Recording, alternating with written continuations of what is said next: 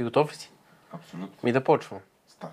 Здрасти, Бижо. Много Здравейте. благодаря, че ми дойде на гости. Как се чувстваш тук при нас? поканата. Добре се В чувствам. това импровизирано студио. Идеално ми е. Мирише на масло. Супер е. Супер е. Харесва ми. А, защо сме те поканили? За да си говорим за ендуро. Да.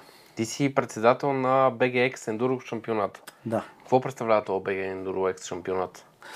Ами BGX Enduro представлява шампионат, в който има зависимост от сезона между 6, 7, 8 кръга, които са ситуирани в различни градове и са различни локации в България. Шампионатът е двудневен. Един ден караме в гората навигация, втория ден се премятаме пред хората на затворени трасета, падаме, ставаме, прескачаме препятствия, правим шоу на хората и състезаваме. Общо взето шампионата представлява нещо подобно, абсолютно екстремно нещо е. Който не е пробвал, буквално ще се очуди какви неща могат да се случват. Колко човека горе-долу идват на такива състезания? През ден едно и ден две. Различно е, всеки път е различно, много зависи от локацията. Давам пример, по-централна локация като Стара Загора може да достигнат състезателите до около 240. По крайни дестинации, примерно по-отдалечени дестинации, последният ни кръг, който беше примерно в Кирково, който е почти на Маказа на границата, имаше около 120 човека, макар че нали, този последен кръг все пак е финала на сезона и който вече си е видял класирането, сметнал си е точките и е преценил, че няма нужда да кара и може да се запази мотора, техниката и силата. Не е дошъл на Кирково и не кара. Но общо взето над 100 бройки състезатели и луди мотористи има почти винаги. А като зрители има ли голям зрителски интерес за това нещо? Има зрителски интерес. Най-много зрители има в неделния ден, когато ни е затвореното трасе. По-малко зрители има в гората, защото за да стигнат до местата, където са интересни, трябва да имат или мотори, или джипки, или трябва да има някакъв подход да може да стигнат до там. Обикновено Трудни трудни са, траковете са ни дълги. Преди модата беше траковете да са по около 60-70 км. Сега вече модата е да са по-къси тракове, но също време много по-трудни. И горе-долу да имате идея, говорим за примерно 20 км 3 часа, нещо от този сорт. 20 км 3 часа е в момента трак. Да, и има едно много готино нещо. Организатора, тези, които са карали повече време в шампионата, следят брифингите. Организатора пуска винаги брифинги, в които разяснява горе-долу по траковете, кое как се случва.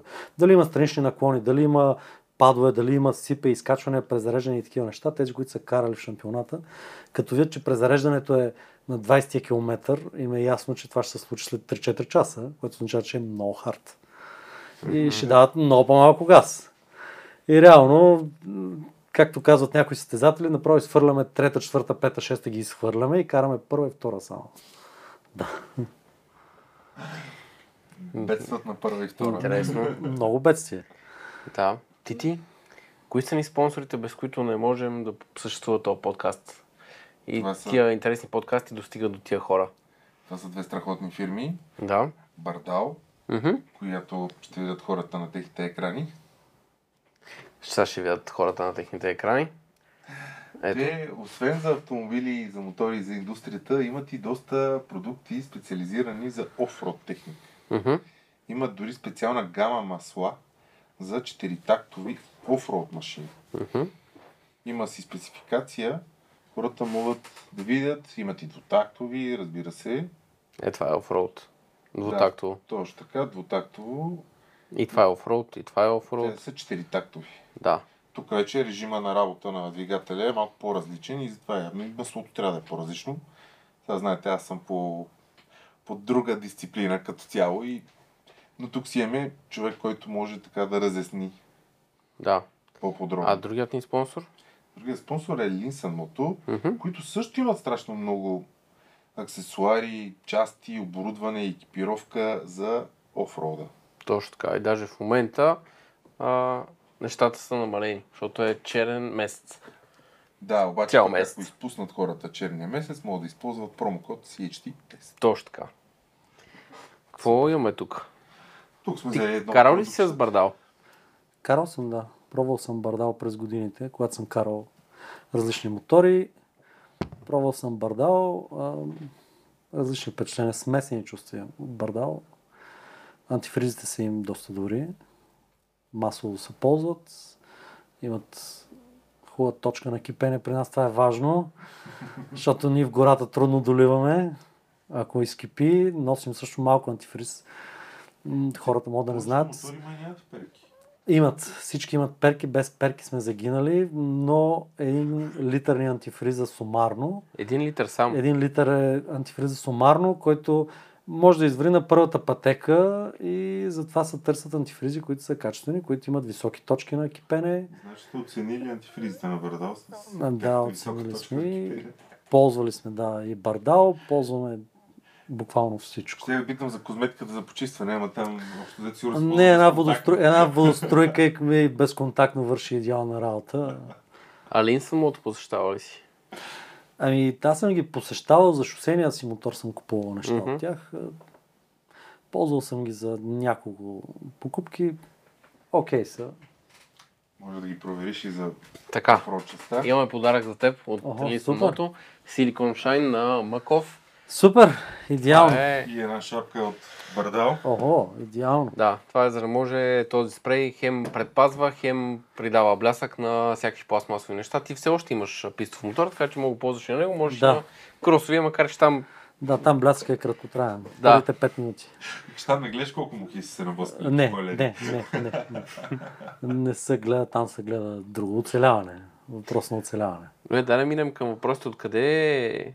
Чак първо да покажем Тити, BGS X Enduro сайта. Мгм. Как да участват хората, ако някой иска да кара ендуро?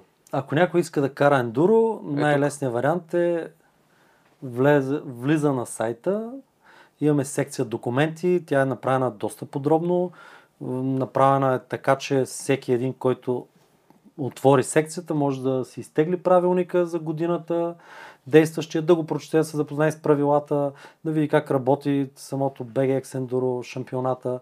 Отделно имаме линкове, които могат да изтегли с готови лицензии, бланки и така нататък, за да може да се лицензира като състезател.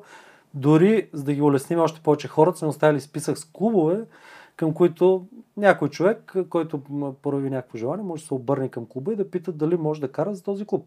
И това е страхотна идея, между Да, защото много момчета, които... някой служебен клуб. Не много момчета, които примерно искат да карат, но нямат клуб в района, спокойно може да пишат на който е от клубовете, които са, са към BGX Enduro и състезават техни състезатели, да свържат с клуба и по този начин да състезават в шампионата.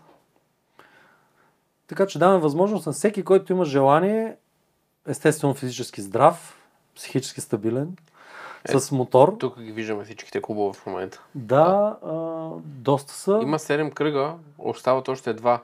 Не, с, с, приключват. с- А, пре- приключват. Да, имаме Копринка, което е брутално състезание. А Кирко, той е минал.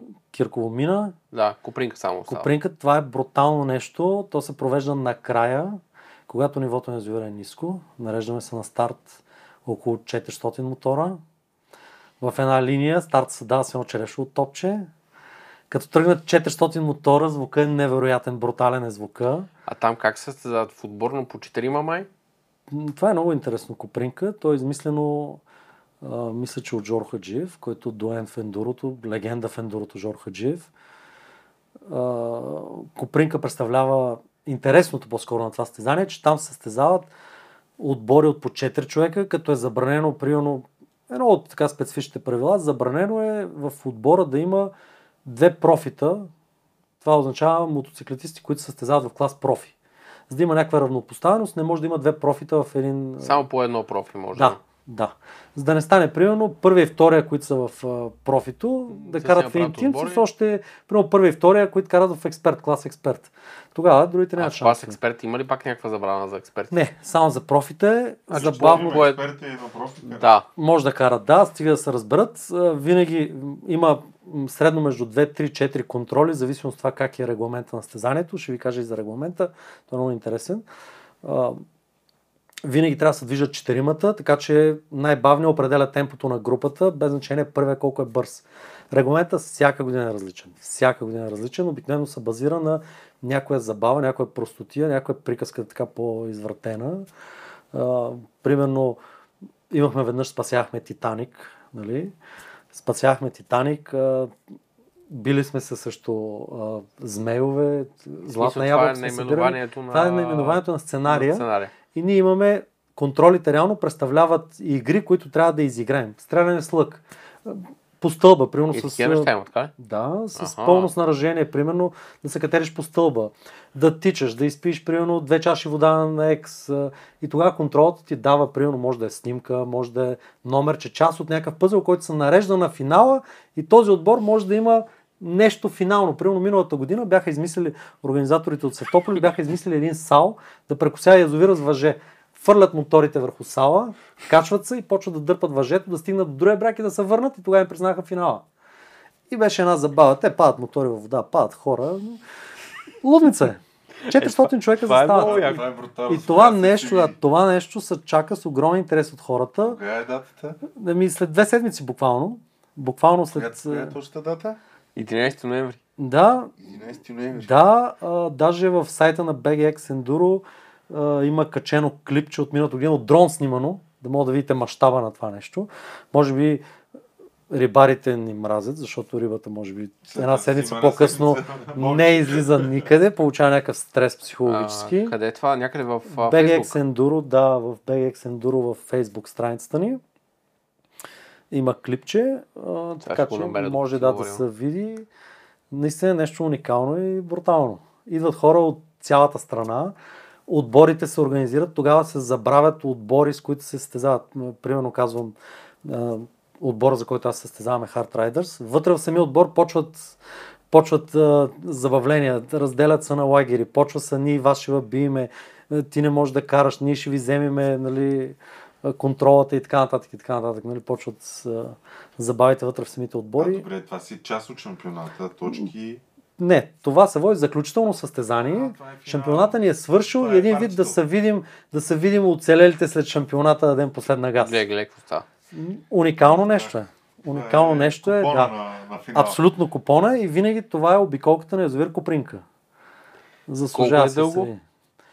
Ами, зависимост от контролите, горе-долу за 2 часа се взима, като разстояние е 25 Тук до 30 бедства км. жестоко. Да, обикновено винаги някой влиза в као, която после 4-5 човека вадат мотора, фърлят се мотори, О, да, падат, стават хора. а защо някои карат отзад, други карат Явно има тук? пряк път, по-труден и да. Да, тук няма. Тук само един човек има GPS от отбора. И той води другите трима. Като все едно един случай и другите са слепи. Аха. Където кара, той те карат по него. Да, те карат по него. И когато организатор сложи разни препятствия, само този GPS знае, че има препятствия. Другите не знаят. И той, ако намали, стремежа си другите да не изостават, могат да скочат в някое блато, мотора да си потъне, може да направи главичка. А, Това е изглежда- А, ето. да, виждали сме, виждали сме хора, те обикновено публиката знае тези неща и застава винаги до такива заблатени, заблатени, как да кажа, ръкави на язовир Копринка, които се пресичат, които организатора ги слага. И обикновено гледали сте кеча, знаете какво означава направо се изправи на свеж. Да. Мотора се удря с предната гума, изправя се на свеж и направо пада в кълта и, и ляга там. Брутално изпълнение. Значи тази дисциплина част я продаш. Да, може би, може би е успешно. Мога да кажат търговците. Но като цяло гледаме да е забавно. Гледаме забавно, духа да е... Изглежда много яко. Да. То там в района ми къде да се спи. Има къде да се спи и районът е благодатен на това нещо. Има хотели. 11 ноември, като гледам то лятото, дойде ли всъщност? Аз ще си го запиша в календара. Ако Може да се Да. свободен, мога да се разходим да Разходете се само Това да е много гледате, се интересно. служава да се гледа. Да, да, да гледам и да си направя някой друг кадър. То е, Да. ще е яко. Уникално нещо. е. Откъде започна всичко при 11 тебе? ноември, язовир Бринка. Точно така. Ма те това видео... Не знам кога ще го видят. Виж по-бързо. Че да видя. Ами, Да, да знам да им кажа, че 25-ти... Чай са. А, 36-ти, 11 ноември. да. Ще го видят на, 13, на 12. Ей, Една идея по-късно. Добре. Нищо, ние ще им говорим. Ние ще им говорим за... Е, това мога да пусна видеото в петък. На 10 за да мога да го видят. Да, Може да пусна видеото в петък. Да. Просто ще го пусна в петък. Идеално. На 10. страхотно. Страхотно. Да. И ще го видят. А реално предишния ден. Така че утре Да. отивайте на Копринка. Да, да идват, да карат. Четири човека, задължително. От сега виждам, времето изглежда супер. Да. Да, дори да изглежда лошо, край. То ще е забавно. Решено е, да, забавно е. Така ли, че винаги има къпане, мокрене. Добре, времето там, как, при тази дисциплина, как се отразява? Ами никой не ме е притеснявало. Викаш се тая, дали Не, карали сме в сняг, карали сме в сняг, карали сме в дъжд, карали сме почти всяко време. Случвало се даже по време на кръгове да се разразява буря, не се спира, кара се. Много рядко при много решки изключения организатора на кръга, ако прецени, че е застрашаващо състезателите, може да спре кръга. Почти никога не се случва. Ти си повече случаи се кара. повече. Ами да, да. Кълта въобще не ме притеснява, забавлява. Даже има състезатели, които карат много по-добре на кал. Те използват това нещо.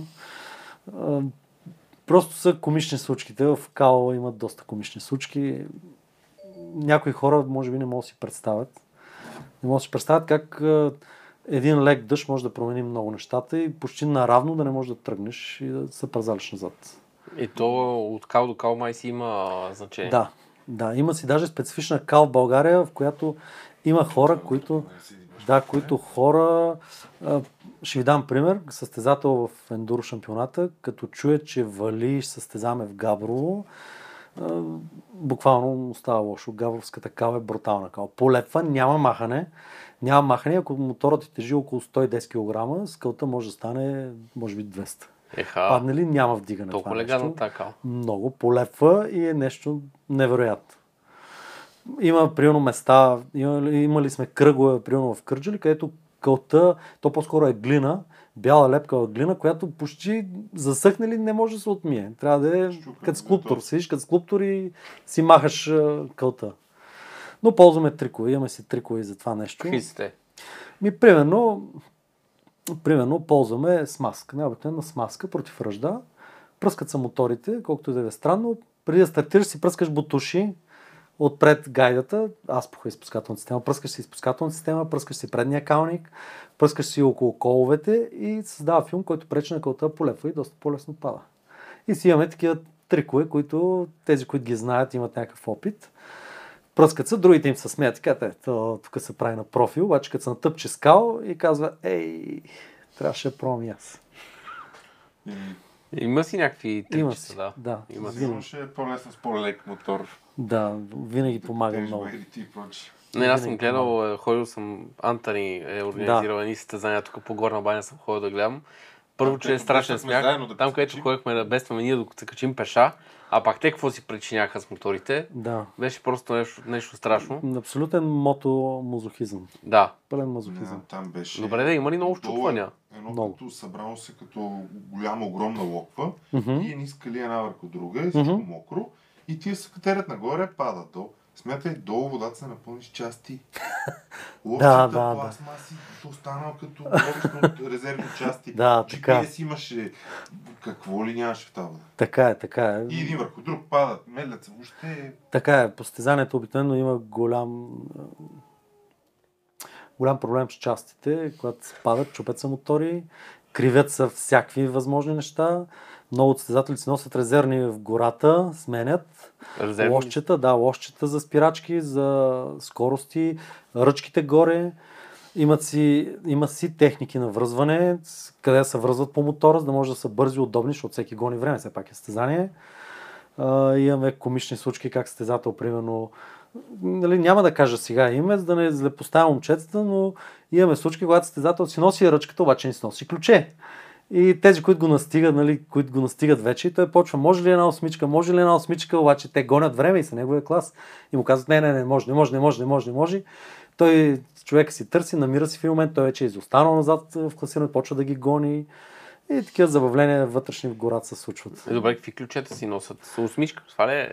Осмица, десятка, да, най-различни. Те, Еми, то пък тежи. то тежи. Пак- Всичко пак трябва да е е. леко. Обикновено производителите на мотори, марките, предполагам, мога да ги Да. казвам. Катен. Бета, Хускварна, Газ, Газ и така нататък. Като си закупиш мотора, си има сет с инструменти, който е достатъчно компактен, лек. Може да си го носиш навсякъде. И ти помага за доста неща да разгубиш. Сега не мога да смениш бутало, но Но дръжките са най-чупещо нещо, така? Дръжки, да, дръжки, гардове и като се почне лошата за скорост и за На- спирачки. Как така. дръжки сетих за една снимка, наскоро ми излезе, някой ми я прати с една дръжка, която е влезла в ръката Да, на... една магура, Да. това се случва в чужбина, да, случва се в чужбина. В зависимост от падането, при нас е имало случки как клонове са пробивали бутуши. Мгм. Опасен е доста спорта, не трябва да се подценява. Даже в момента, не знам дали се вижда, това, което Да. ми е под окото, това е една рана, която получих на Кирково. Беше много прашно, карах без очила, свалих очилата. А, просто на едно връщане, връщайки се обратно на трака, мотора влезна в една дупка, стремех се да го избегна, го бутнах на страни, не прецених, един клон ми се заби под клепача отдолу и ми го обърна наобратно. Аз прекъснах стезанието, потърсих лекарска помощ, те даже, защото доста обилно кървеше, а, ме питах първата дума беше губил ли съзнание, припадал ли си. Аз така ги изненадах странно, викам, «М, не, просто тук има нещо, което кърви, лепиме го и продължаваме.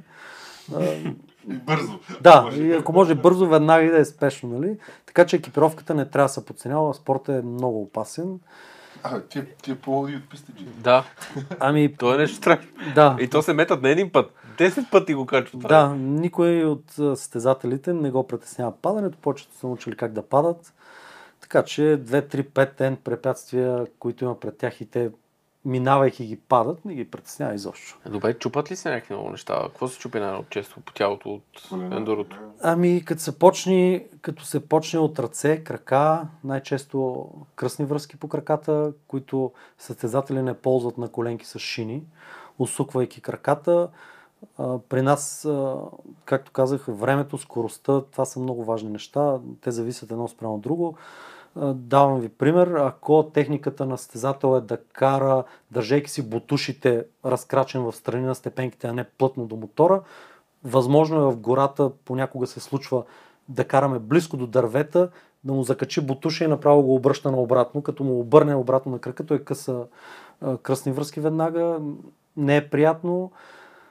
Проблема се явява от там, че в гората е много трудно да достигне линейка. Местата, през които караме, обикновено са навътре в планината и такива травми са доста неприятни. Чупят се лакти, чупят се а, а, пръсти, се чупят също.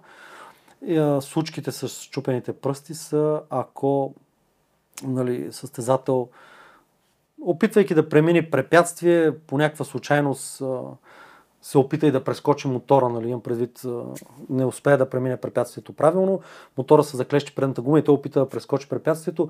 Двете му ръце, ако застанат, ако седят на ръчките и той не ги освободи веднага, бързо, нали, да има бърза реакция, възможно при усукването на тялото, падайки напред, направо да си щупи пръсти, китки и така нататък. Имали сме и такива случаи. Екипировката не е страшно важна. Каски, на коленки, на гръдници. Даже от тази година започваме сериозно да наблюдаваме стезателите, които застават на старта, за нагръдници, за наколенки, за налакетници, за цялостна екипировка. До година още повече ще засилим нещата. Това е много важно и състезателите се надявам да го осъзнаят, че това им пази животите. Колкото да им е неудобно да. да карат с него и Да, тежи или да им убива. Да, траковете стават доста сериозни. Доста сериозни са препятствията в гората. Изпитанията, пред които са самите стезатели са подложени, са наистина сериозни и тези момчета трябва да се върнат на финала без никакви проблеми. Това не е целта. Трудно се приема, нали, все още се приема. Неудобно е да се кара с екипировка, особено в силните класове, в експерти, в профита. Наистина е трудно, особено лятото. А, ние лятото в кръговете, които са ни около май-юни месец, например при 40 градуса, масово момчетата карат с, а, примерно с термобело или с специални чорапи. Върху тях имат на коленки, отгоре имат а, бриджове, бутуши. И това цялото нещо на 40 градуса е брутално, нали? свързано с едно бутане на един 100 кг мотор и раница 5 кг плюс на гърба. Може би, може би, ако някой хване да засича и теглим, нали, ние не теглим стезателите, но може би сигурно губят по 2-3-5 кг на стезание.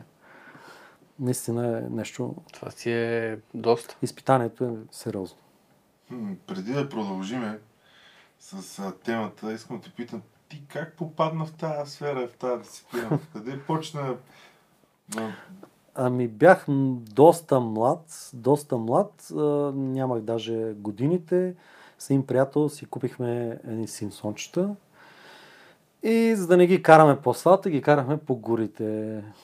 Обаче с Симсон през гората е голямо приключение. На равна ливада мога да падаш да ставаш часове. Нямаше гуми, които сега им казват таралешки, рошави гуми и така нататък. Нямаше такива, бяха си абсолютно гладки гуми, които след първия метър в кълта се заглаждат, запълва грефера и той става абсолютно неуправляем.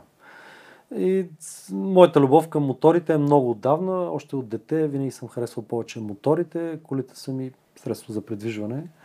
Мотора ми е голямата страст. Дори съм имал случаи в работата си, в която работя, ако ми е много натоварено ежедневието лятото, след като приключа, качвам се и цяла нощ карам мотора. Цяла нощ съм карал мотор и на сутринта просто кацам на работа си с празна на глава, готов за действие. Въпреки цяла вечер си Да, да, случва ми се да спа по бензиностанциите, бензинджиите съм им казал, примерно събудима се 2-3 часа, лягам на пейката, заспивам, той има бута, ставам, паля си мотора и тръгвам. Правил съм и много пъти такива неща, мотора ми е голяма страст, харесвам моторите, ендурото ми харесва, че ми дава свобода, не съм ограничен от асфалта, мога да карам и по асфалта, мотора, който имам е регистриран, легален с номер, макар че го карам в гората. Мога да карам по асфалта, мога да карам в полето, мога да карам навсякъде, където не е забранено от закона. Това е друга тема да си я запишеме после да Коя? за регистрираните мотори и обикалянето им по паркове и Да, да. планини. Да. И добре, и де факто ти започна с симсончетата и още от самото начало те теглеше извън пътя. Тегляше ме всичко на две колела. Семейството ти как възприемаше моторите за тях? Трудно. Окей. Трудно. Мотористи има ли е измежду тях? Не, даже а, по-скоро те го виждаха като опасност, като нещо, което може да паднеш, да се удариш и... Значи не са те Не, подкрепили. не в по-скоро никакъв случай, по-скоро, по-скоро не харесваха това, което съм избрал. Ли ти действаше? Ами не, нито мотивиращо, нито демотивиращо. Страстта ми толкова голяма беше, че бях решил на всяка цена да карам мотор. Независимо какво се случва и дали са съгласни, дали не са съгласни семейството ми. И все още тази страст не е отминала. машини си си. Не, карал съм и шосейни доста, сменил съм доста шосейни мотори. Харесвам да карам и шосейни мотори. Когато преди малко споменах, че съм карал така след работа да си изчистя, си проветря главата, основно съм си карал шосейните мотори. Значи накрая ще стигнем до класическата схема, че на човек му трябват 5-6 мотора Минимум. и 4 вида джетове, за да си... За моторите, да, съм напълно трябва съгласен. да са Да, напълно съм съгласен за моторите. Трябва да има от всеки вид, от всичко, за да може, когато му е кеф на човек, да кара каквото му е кеф. То така че е най-добре. Да. Я А- кажи за тогава, за тези мотори, по едно време доста ги бяха така фанали на фокус, а, които нямат номера, обикалят по парковете, защото къде можеш да тренира, ако ти си един състезател, или примерно Райли, ако той е Мгм. състезател, къде може да тренира? И то не е само състезател, и хоби, и мендорист. Да, дори Къде мога да кара законно, да кажем. Защото, примерно, аз съм горна баня. Люлин поня, Витуша или не, бе. Ами Витоша е парк, природен парк, там не става. Люлин планина е доста туристическа планина. Не е много удачно. В нашия спорт един от основните проблеми е липсата на место за тренировка. Не е като в мотокроса да имаме трасе, на което може да отидеш и цял ден да въртиш обиколки. При нас в ендурото трябва да караш в гората. Състезанията ни се случват в гората. Основно трябва да се тренира в гората. И местата, където можем да караме, намаляват всеки изминал ден. Повечето ендуристи, които имат някакво нормално самосъзнание, карат на места, където знаят, че е възможно да карат, но винаги има момчета, които решават да нарушават правилата, влизат в паркове, което създава проблеми и лош имидж на ендуристите. Не е хубаво това нещо. Не трябва да си пречим с колездачи, с байкари, с пешеходци, с туристи, с хора, които са излезнали сълта неделя семейството си да видят природа, малко на тишина, на шум, някой да им бръмчи, да им прави проблеми. Но монетата винаги има две страни. Когато пречим на хората, хората са недоволни, но когато има някакъв проблем, свързан с планините, много често търсят ендуристите. Преди две години, мисля, че ако не бъркам, имаше един пожар над Банско. Тогава групата от Банско, местния клуб, които са мотодружина Банско, много готини пичове, съдействаха на пожарната, на горските да погасяват и да гасят пожарите. Имаха на гости група от племен пак ендуристи, които си Хартен Плевен, техния клуб. Включиха се и те, те носиха вода, носиха а, праскачки, носиха лопати, носиха топалките, носиха хора дори пренасяха с моторите си, така че а, мотористите вършат работа. Има момчета, които помагат на хижари, защото когато падне сняг и не може да им се достави храна на хижарите или имат някаква авария в хижата, има момчета с мотори, които ги спасяват, които им носят хляб, които им носят вода, ако щете, нали? макар че те, повечето хижи са ситуирани до потоци. А, така че мотористите не са изцяло. Те спасителните за издирване акции. Да, ползват ги, ползват ги. Перник. В Перник, когато Да, да губи... също момчето в Перник. Имаше много ентуристи. Имаше ендуристи, нали, винаги хубавото, хубавото и хората, макар че не го осъзнават, повечето мотористи, без значение дали кара на пътя, дали кара в гората, дали кара на полето, винаги са много хора. Много хора. Те са винаги готови да помогнат. Те са винаги хора, които през нощта му се обажи да каже има проблем, можеш да ми помогнеш, той ще стане ще помогне. Няма да се завърти на другата страна да каже студено ми е, мързиме и така нататък.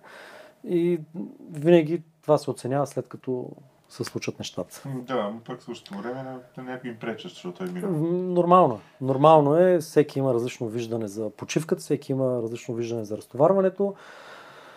Опитваме, опитваме през а, така да правим разни каузи, примерно да залесяваме гори, нали, да им покажем на хората, че не само разрушаваме горите, ами съграждаме гори. И опитваме да им покажем, че и ние сме добри, не сме само лошите хора. Включват се много в акции, в издирване на хора, също да покажем, че не сме лошите. Но винаги има две страни. Винаги може да се твърди, че сме лоши, може да се твърди, че сме добри. И на мен е това, като кажа, той нямал номер. За мене, аз лично съм си разсъждавал по темата, регистрационен номер трябва да има МПС, което се движи по пътната мрежа. Високо по планината, Мгм. гората, баирите, те не са част от републиканската Да, пътна те са мрежа. извън част от да републиканската пътна мрежа. А, документи, ти какви правила ще спазваш? За ограничение на скорост, за светофари, за предимства, за какво? Ами това, което аз съм се сблъсквал, може и да греша, но дори карането на моторно превозно средство в гори, горски райони, трябва да има разрешение от местното горско стопанство, дружество и така нататък. То това пък е друга тема. Да, за да може да Там има е- достъп. а, С да. АТВ-тата беше такава Да, схемата. Трябва да но- си заявиш откъде до къде, от точка Да. А до точка Б, от колко до колко часа Да, ще минеш и тогава мога да отидеш да кажеш.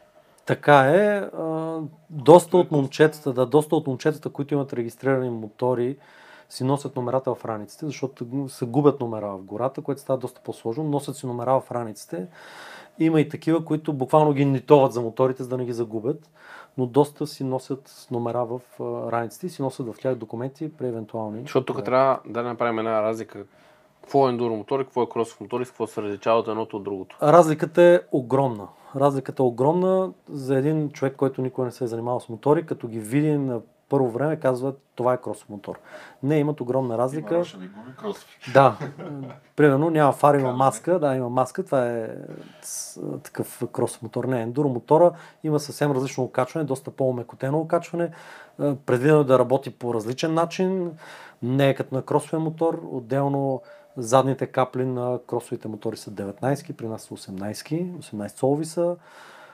Самата машина, сега вече навлезнаха новите технологии, самата машина, настройката и мапинга на машината е много по-мек, не е рязък, не е избухлив като кроса.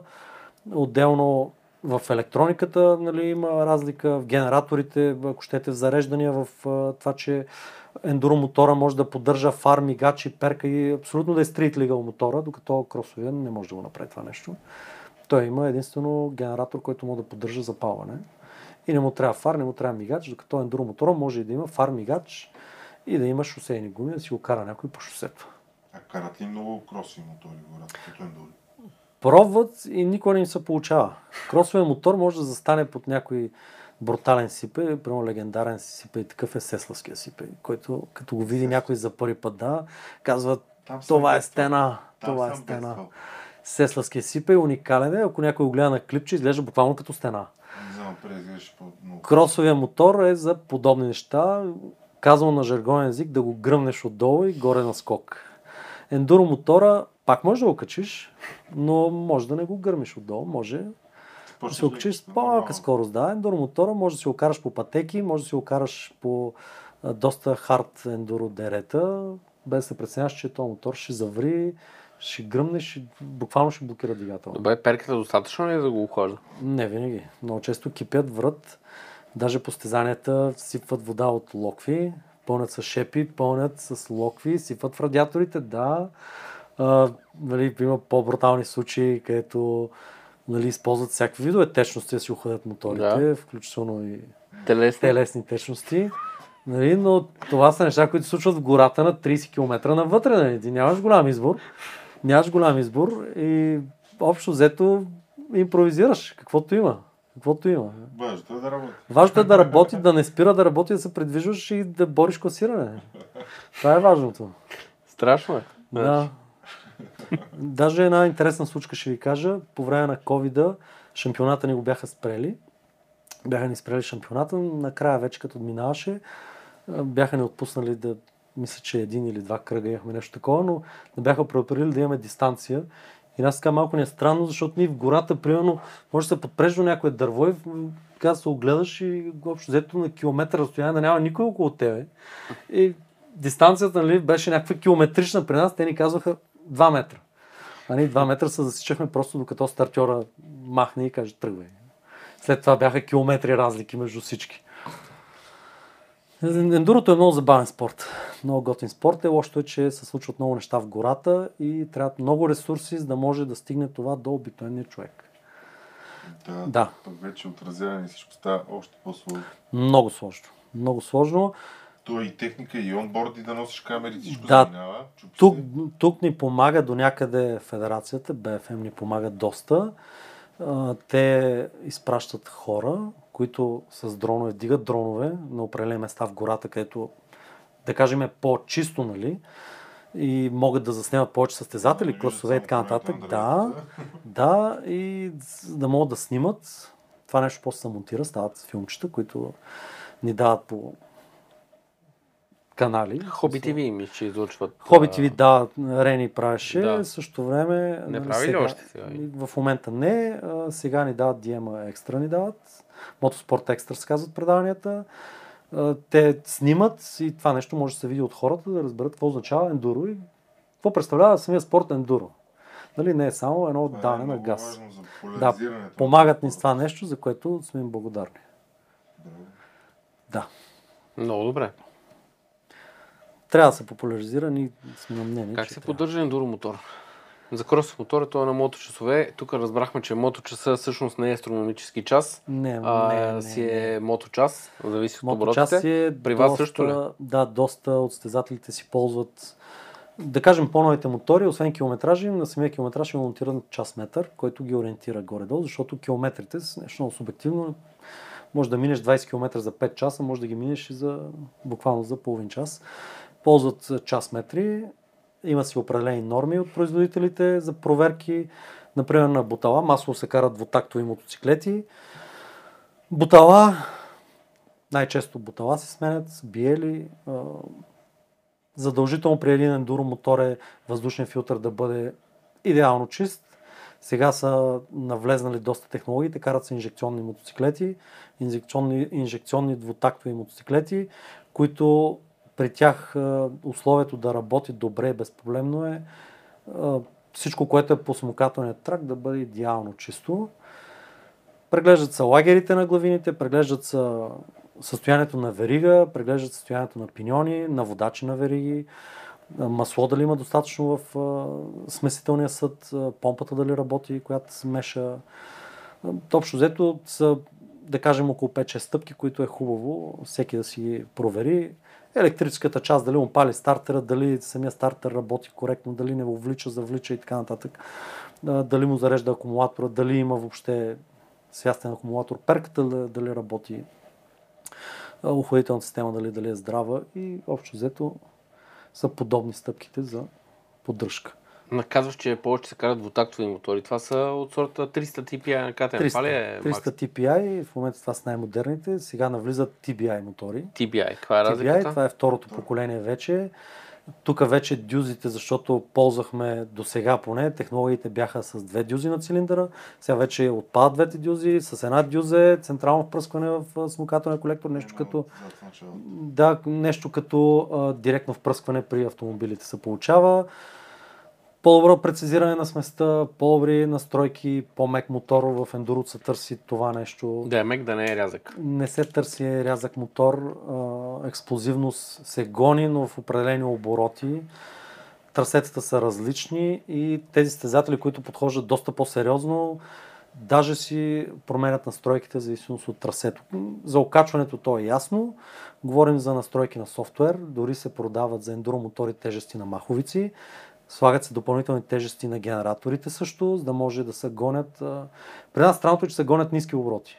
Това е И по-мек мотор. по-мек мотор и ниски обороти. Това ендурото като цяло си е... Аз си спомням на времето, защото съм карал Мгм. малко, KTM Cheese Cross 250 Мгм. двутактов. Да, Стар модел, едва брутално на нещо. земята, като звънне, без значение коя предавка си, си секам небето. Да.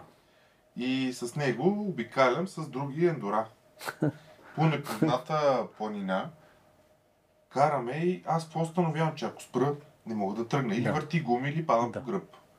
И съответно спускам се додолу и се засилвам наново. И по непознат терен, значи на първа, за да върви, движиш се с някъде около 40 км, може би. да. И по непознат терен виждаш дърво и накрая какво правиш? Не спираш. Даш газ и гледаш страни. Защото ако спреш, трябва примерно да спускаш 15 минути. А другите, така, така, така, лекичко на оборот. Да, при ендуро мотора е така. Тежък мотор, 600 кубика, хикс, те, хикс, хикс нещо си. При ендуро мотора е така. Да. Кросън не е подходящ. Точно за такива неща. Там дори атак клапата е настроена да върви по различен начин. И това много влияе на работата на самия двигател и начина на управление. Ми, това аз тогава го установих просто колко е добре да имаш ниски и да можеш на обороти да качваш Много, много е готино. Карали сме, случвало се ендуристи да караме с момчета, които карат кросове. Не им харесва. Никога не им е харесвало. Обикновено много врат техните мотори. Те се ядосват доста, те са потвърди окачвания. Те остават буквално без ръце. И е доста трудно да караш крос в гората. Не, че няма ентусиасти, но рано или късно разбират, че ендуро мотора си е ендуро мотор. Окачването и там сигурно също е голям Окачването е 50% от цялото нещо. Ако разделим нещата на определени зони, да кажем примерно мотоциклета, защото новите поколения мотоциклети едно, че са по-леки, по-повратливи са, управлението е малко по-добро. Окачванията, които се предлагат за тях са такива поколения, вече трето, четвърто поколение, които работят феноменално. И грубо казано, ако примерно шапката си представим като камък, някой с едно нормално заводско окачване, ако удари този камък, може да отскочи мотора, може да се плъзне настрани. Този, който ползва хубаво окачване, настроено правилно, въобще няма да го усети, мотора го следва като змия, се движи. Буквално. И се получава така, че в края на карането, този, който а, Единият е пребит. Единият е буквално смазан и няма сила буквално да си вдигне шишето с вода, другия въобще не се е изпотил. Да. И много е важно окачването. И настройката на мотоциклета. И има... Случвало се, интересното е, ето нещо пак интересно, случвало се хора, които примерно карат пистови мотори и виждат ендуро мотор и за тях този мотор е доста гол. Доста гол. Мгм. Но като почнем да им разказваме какво съдържа един ендуро мотор, примерно настройки на кормило, примерно демпфери на кормило, които са малко по-различни от демпферите, които са при пистовите мотори. Окачвания, главини, дори спици олекотени, нали? защото ние гоним страшно от тегло и почват да го виждат вече под друг ъгъл. Под много такъв ъгъл почват да го виждат и се замислят, че този мотор реално, колкото и гол да изглежда, всъщност си е една доста така сериозна машина, която може да се подготви да е доста сериозна и да прави доста сериозни неща в гората. Добре, де, какъв е, каква е разликата на демпфера, защото аз не знам. На пистовия и на ен- ендуро мотора, кросовия. Не, те са демпфери, тампони. Ами, примерно при ендуро е демпфер. мотоциклета, при Да. ендуро мотоциклета, демпфера, той пак може да сложи демпфер, който се ползва и в шосейните, Мгм. но тук масово се ползват държачите, които са на кормилото, той се хваща на 4 точки. Под Да. 4 точки има полиуретанови тампони, които са с различна твърдост. Мгм. Това също помага, да не говорим, че тройниците, които са на кормилото, в момента тези, които са най-модерните, са обърнати тройници, което означава, че в едната си част болтовете и захвата гледат отпред, другата част гледат отзад. Това позволява на коловете да работят максимално целия си ход. Защото ако са стегнат, нали, ако са стегнат както е с фабричното окачване тройника, кола губи може би около 20% от работата си, защото колкото и да е странно, стягайки тройника, пречи на буталото да се движи нормално. И той изпитва усилие. Да, ти стискаш алумини аутер тюба. Да, той а, го стиска- връзваш на X. Стереш. Да, той се връзва на X, да, даже така То е рекламата и на X. тройника, да. То така се и е казва, да. рекламата. Може да му ползваш пълния ход. А това е много важно. да Стига, Допълнително само заради това. Колко Дори пари това. струва едно такова нещо? Еми, около 800 и нещо до 900 лева е това. Тройник. Да. Има главини, които са усилени ляти главини, примерно за, За каплите, да, за Да. каплите, които са главини доста леки алуминиеви сплави Excel ползват. Ами, различни фирми ги произвеждат. Texaco, Tex, Texago и Excel и доста други а, произвеждат, които са улекотени главини, в същото време са много здрави, ползват фабрично се ползват два лагера от 100 лагера на два лагера, те ползват три лагера, примерно и подобни неща. Примерно нипели усилени, защото при един полет 3-4 метров, приземяйки се върху някоя скала, може да скъсаш 3, 4, 5, 6 спици и така нататък. И ползвайки усилени нипели, нямаш такъв проблем. Това са спиците. Да, нипелите държат спиците, може да са от титан, Мгм. олекотенички на приятна цена, така, примерно, да те заболи главата. Колко 560 лева? Еми, общо взето. Да. Надявам се, жените на мотористите не гледат.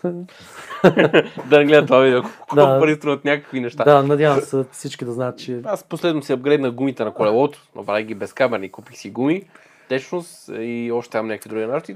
Струваше ми прилична сума. ние караме с мусове, не караме с вътрешни гуми, караме с мусове.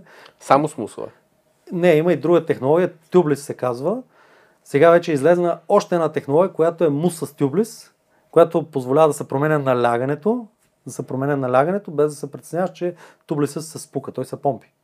Тублиса. Да, да, както си направих на колелото от джантите. Да, но, тюблес. да, но тук вече измислиха мус, който седи от външна страна на тюблиса и го предпазва.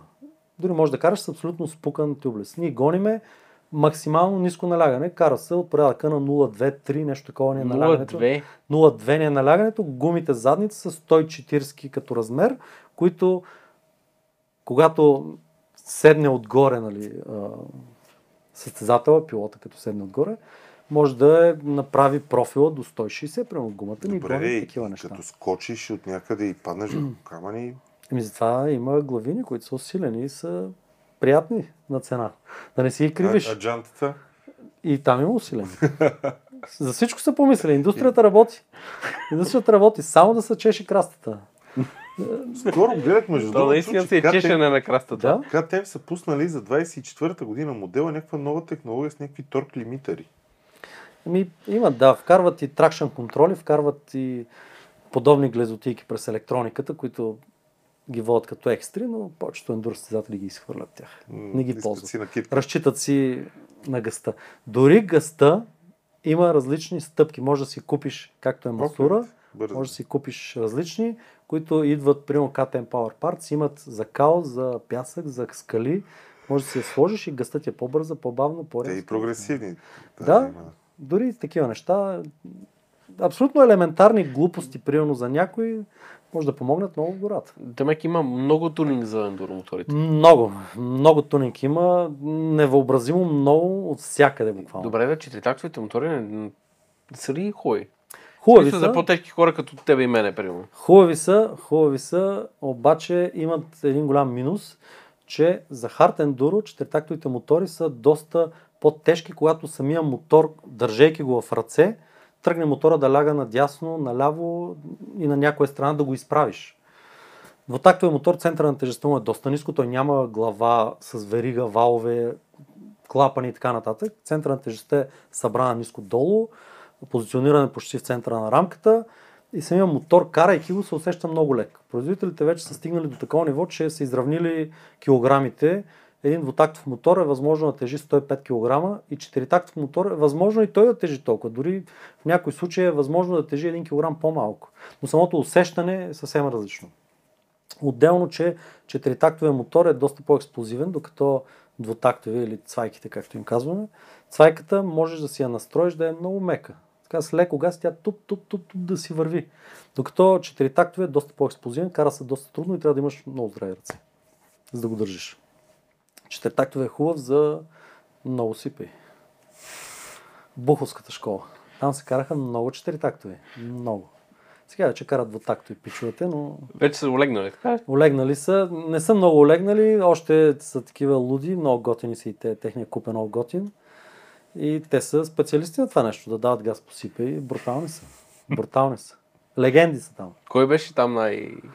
О, там за Бухо чули са всичките, чуват ли Бухо, свързват примерно с трънката, примерно, трънката. който е легендарен. И Да.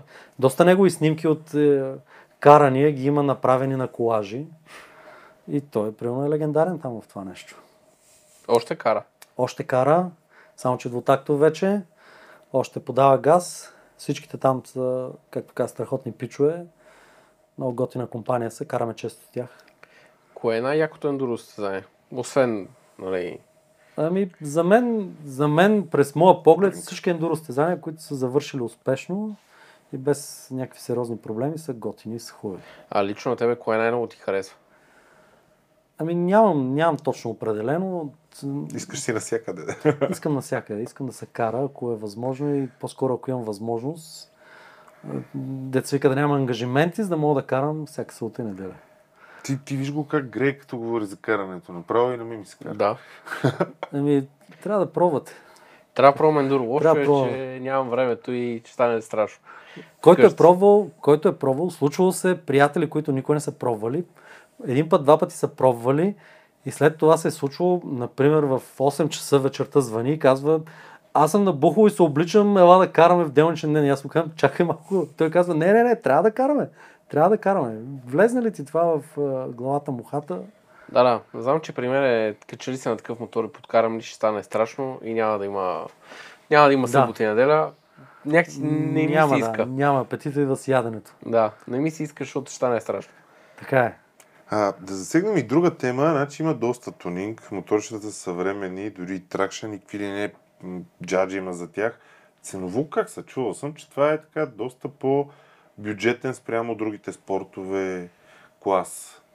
Мисля да ги разграничиме за начинаещи и за по-професионални. Примерно, какво е нужно е за един начинаещ.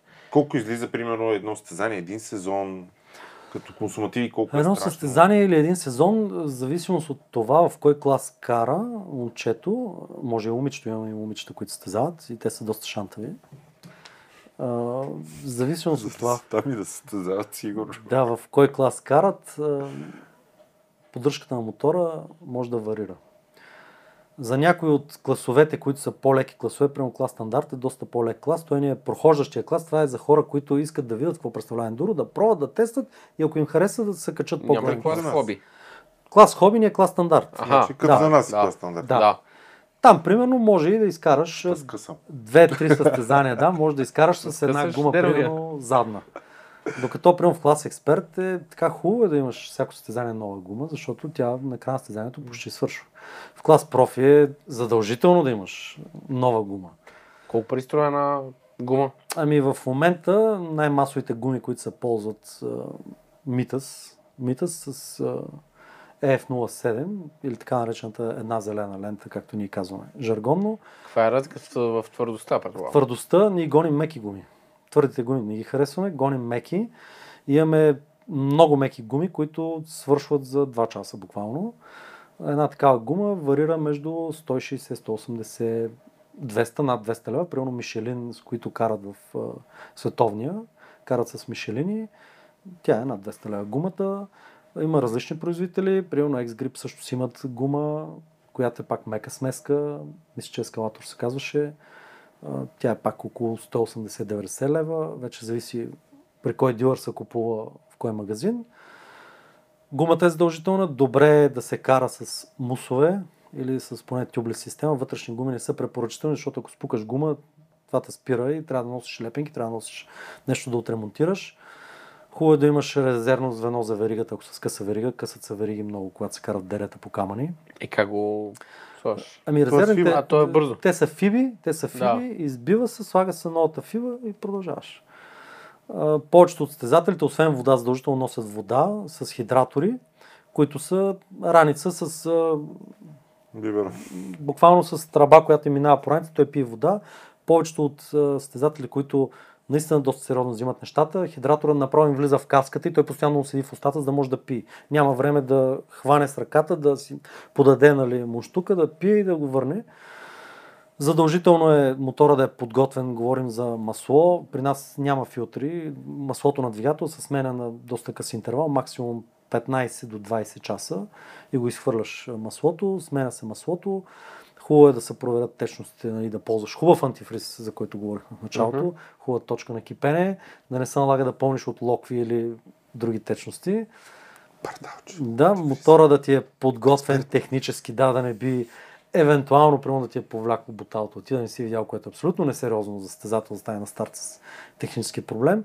Така че едно състезание може да достигне от 500 до няколко хиляди лева. Зависи от това какво искаш да подготвиш за самия мотор като тунинг. Ми пак. мисля, Дори че едно не- сервизиране на окачване на преден, заден шок, в зависимост от това дали го сервизираш, дали примерно имаш тази възможност да спазиш часовете, те са много къси ресурсите, там са на по 50-60 часа, които доста бързо се Е, навиват. ние си ги умножаваме по пет и тогава. Да, в България, Да, поне България, на този етап, веднъж сезона се сменя маслото, да кажем. Аз друго исках да питам, каква е разликата между гумите, които са за мотокрос и за ендуро, освен примерно от солаж? Аз на времето си спомням, съм виждал предни гуми, които имаха бодлички и отстрани. Започваха се едно от борда на джантата. Излизаха бодлички и бяха по цялата Ами, периферия. разликата, разликата, по принцип, разликата в гумите основно между шосейните кросови и ендуро, защото предните, дали са за мотокрос или ендуро, ни е 21 цола. Разликата идва от там, че в завой ние трябва да накараме мотора да работи странично с бутоните, да копае и ние се качваме буквално върху моторите, докато на шосейния мотор лягаш с мотора заедно. Тук се получава обратно, тук се качваш върху мотора и трябва да накараш самия мотор, заставаш перпендикулярно на земята. Винаги трябва да си перпендикулярен. Мотора може, може почти да ти е легнал на земята, но ти си отгоре върху него качен и го обоздаваш този мотор. И тогава работят страничните бутони. За мотокрос смеските са доста по-твърди. Там се гонят маншове от по 20 минути и гумата може да я смениш. При нас важното е гумата да има сцепление, да има стракшн, да е мека, да може тази гума да работи едновременно на камък, да работи на кал, да работи на пясък, да работи на различни терени, докато при мотокроса горе-долу трасето има еднородно. Там пистата дали ще е макадам, дали ще е кал, дали ще е нещо такова, дали, тя, дали са полива, общо дето има еднородно. При нас са различни. При нас е възможно да сменят четирите сезона за едно състезание. И тази гума трябва да държи през цялото време. А, гумата, бордовете са ни доста по-твърди бордовете, страничните бордове, нали, за да държат гумата, за да не изпадне, защото караме на ниски налягания. Смеските са ни такива на мусовете, дори мусовете има различни смески. Имаме мусове, които държат на километри, примерно тези, които имаме мусове, които държат до 80 км и ако превишиш тази скорост, защото сме карали стезания, които са супер скоростни и в гората се държат скорости около 100, даже има стезатели, които са успявали до по GPS и да развият над 100, тогава муса смеската буквално се стопява и изпада направо гумата. Има специални мусове, които поддържат определена температура. Те могат да държат скорости над 100. Ползват специални гелове за тези мусове се ползват. А муса какво представлява? Муса е нещо е гъба. гъбест, гъбесто вещество. Гъбесто вещество, разработки са на големите брандове. Гъбесто вещество, което поддържа почти оптимално налягане. Да кажем, на ендурото, ако е прието да е 0,6 оптималното, муса представлява 0,6. 0,6. Ти реално няма помпиш, то е гъба, която седи вътре. Да, но ние за, да, ние за да предизвикаме още по-меко, разпробиваме мусовете. Използваме фрезери, разпробиваме ги мусовете, перфорирайки ги мусовете, отнемайки от муса, го сплескваме допълнително още повече. И така предизвикваме още повече тракшн. Така че всичко си има древен пинис. Смятай какви пинизи има в Ендуро. Да. Не знам, аз ще взема един високоскоростен мус на първото ми състезание с теб и пак ще пръста. Ти ще бестваш на първото, първата, първото изкачване ще бестваш много. Така. Верно, какви пинизи до Различни ли са тракове? В смисъл там местата, където минават хобито и стандарт. Всички тракове са различни. Хобитата карат повече горски пътища, карат доста по-равнинни неща. Само пътечки. Има ли големи изкачвания? Като Имат, имат, да. Слагат им, за да видят какво представлява изкачване, им слагат. Но в повечето случаи си карат а, равнинни пътища, селски, горски пътища или каквото е удобно в района. Дигат си прашуляка. О, Дигат прашуляк. Взимаме Не и спират да бедстват. и пръскам хоби Не, класа. те почти не А бедстват. има ли, има ли задължение, като примерно станеш шампион в хоби класа? Айде, пъща схемите. Да, После да отидеш да, едно от изискванията, шампиона в определения клас се качва в горния клас. Например, шампиона в клас стандарт Купаджия. ще отиде в клас експерт. Експерта ще се качи в профито. Добре, значи почвам от стандарт. Абе, измислили Да. се. Да, и после катераме После-. Да, но има преди, че стандарт карат много. М, Да, да, Първата десетка карат страшно много, много газ. Да, това са едни момчета, които са на 14, 15, 16 години и летят. Ай, ще ни бият децата. Майко, И карат много, така че не сваляйте страшно. каските. ще е страшно, да. Не сваляйте каските, поне деца вика да не се види, че сте Да. по-големки от тях. Да, да. Да, така че клас стандарт си е сериозен клас. Колкото и да се подценява, дават много газ. Има деца. Има деца, има деца, има големи школи на деца в Казанлък Дамасцена, Алба Дамасцена клуба, Тя е Банско едно имат. момиче, май, което кара към Алба да Да, е, Банско също имат деца. Надяваме се все повече деца да идват, да гледат е, всички, какво, всичко, което снимаме, качваме. Примерно, ви, което ще направите, се надявам много деца да го гледат, да се запалят, да видят какво е това ендуро, да гледат Тук много хората неща. могат да видят вашия инстаграм, Да. Riders, и да ви последват. Да, качваме се снимки от състезания и общо взето показваме как се забавляваме. Ето това представлява един мотор. Това е с- Кристиан. А, Или не? Не, Не, не е Кристиан. не е Кристиан, това е Ален Абе, Мърчев. има и специални седалки, май. Има специални седалки. За Има седалки, седалките там е друга. Има седалки, които са Пак с силиконови покрития, които, които не ти позволяват да се плъзгаш. Тези седалки ти помагат, когато имаш много стръмни изкачвания. Ако не се парзаляш назад, ти реално пестиш от ръце, защото ти трябва да се набираш напред на кормилото. Тази седалка ти помага за това. Обаче но има и друго. Но има и друго. Грипа е толкова силен на седалките, че може да ти свали панталона и да се качиш горе по гащи, може и по гол гъз, зависи колко си силен грифа. Обаче ти виждайки пред теб, че ти остават 10 метра, никога няма да пуснеш мотора, нали, да паднеш, караш и горе излезеш по гол гъз. Но не пускаш, не пускаш гъста.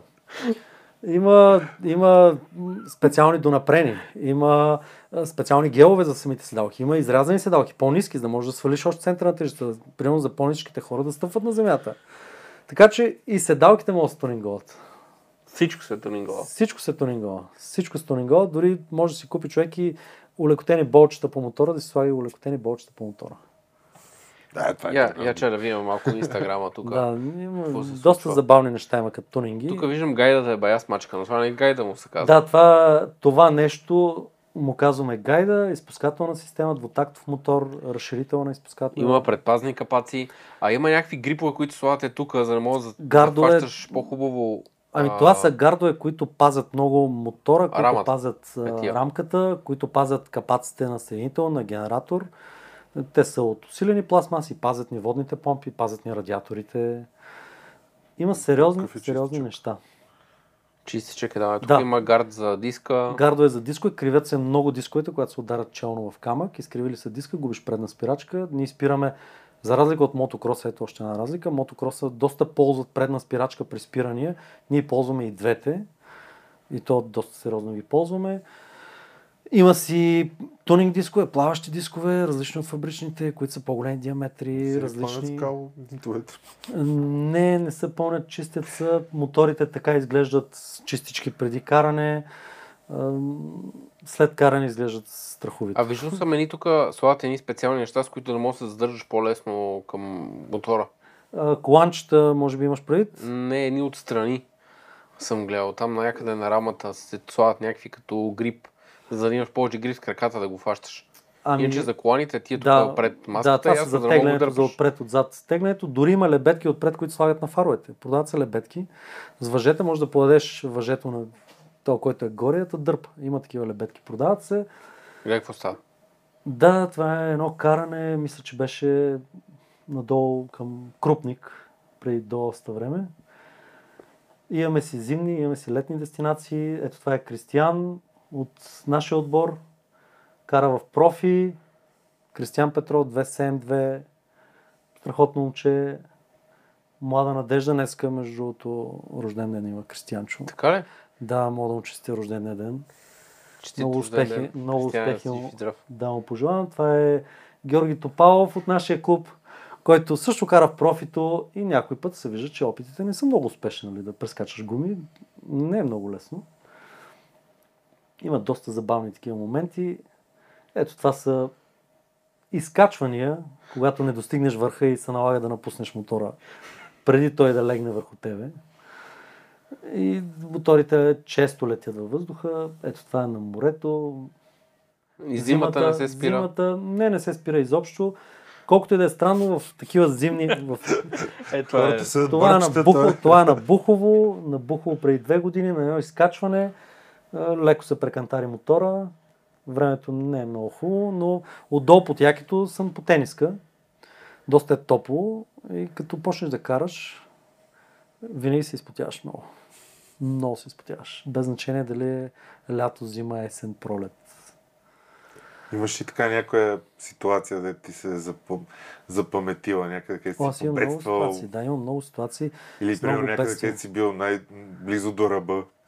Не мога да Аз ви спомням, разкажа. примерно, Ангел Карани от Физиана, Да. ще прекъсвам, как казваше ситуация, в която вика бях готов да дам всичко, което имам, само и само да се телепортирам вкъщи и да се махна от тук. И то точно каза за ендуро състезание. Да, то, то винаги То беше ендурото, точно за винаги, ендуро винаги състезанието при това. ендурото положението е следното, че има един такъв е, жаргонен лав, че когато изпаднеш в ситуация, в която ти го носиш вече мотора, е, буквално се иска да го заровиш. Направо да го заровиш гората и да си тръгнеш. Почти винаги е така. На мен много често ми се случва, като бутам повече от 20-30 минути, винаги съжалявам, че не си карам по това време шосейния мотор. и се налага да бутам. Но имал съм много комични ситуации.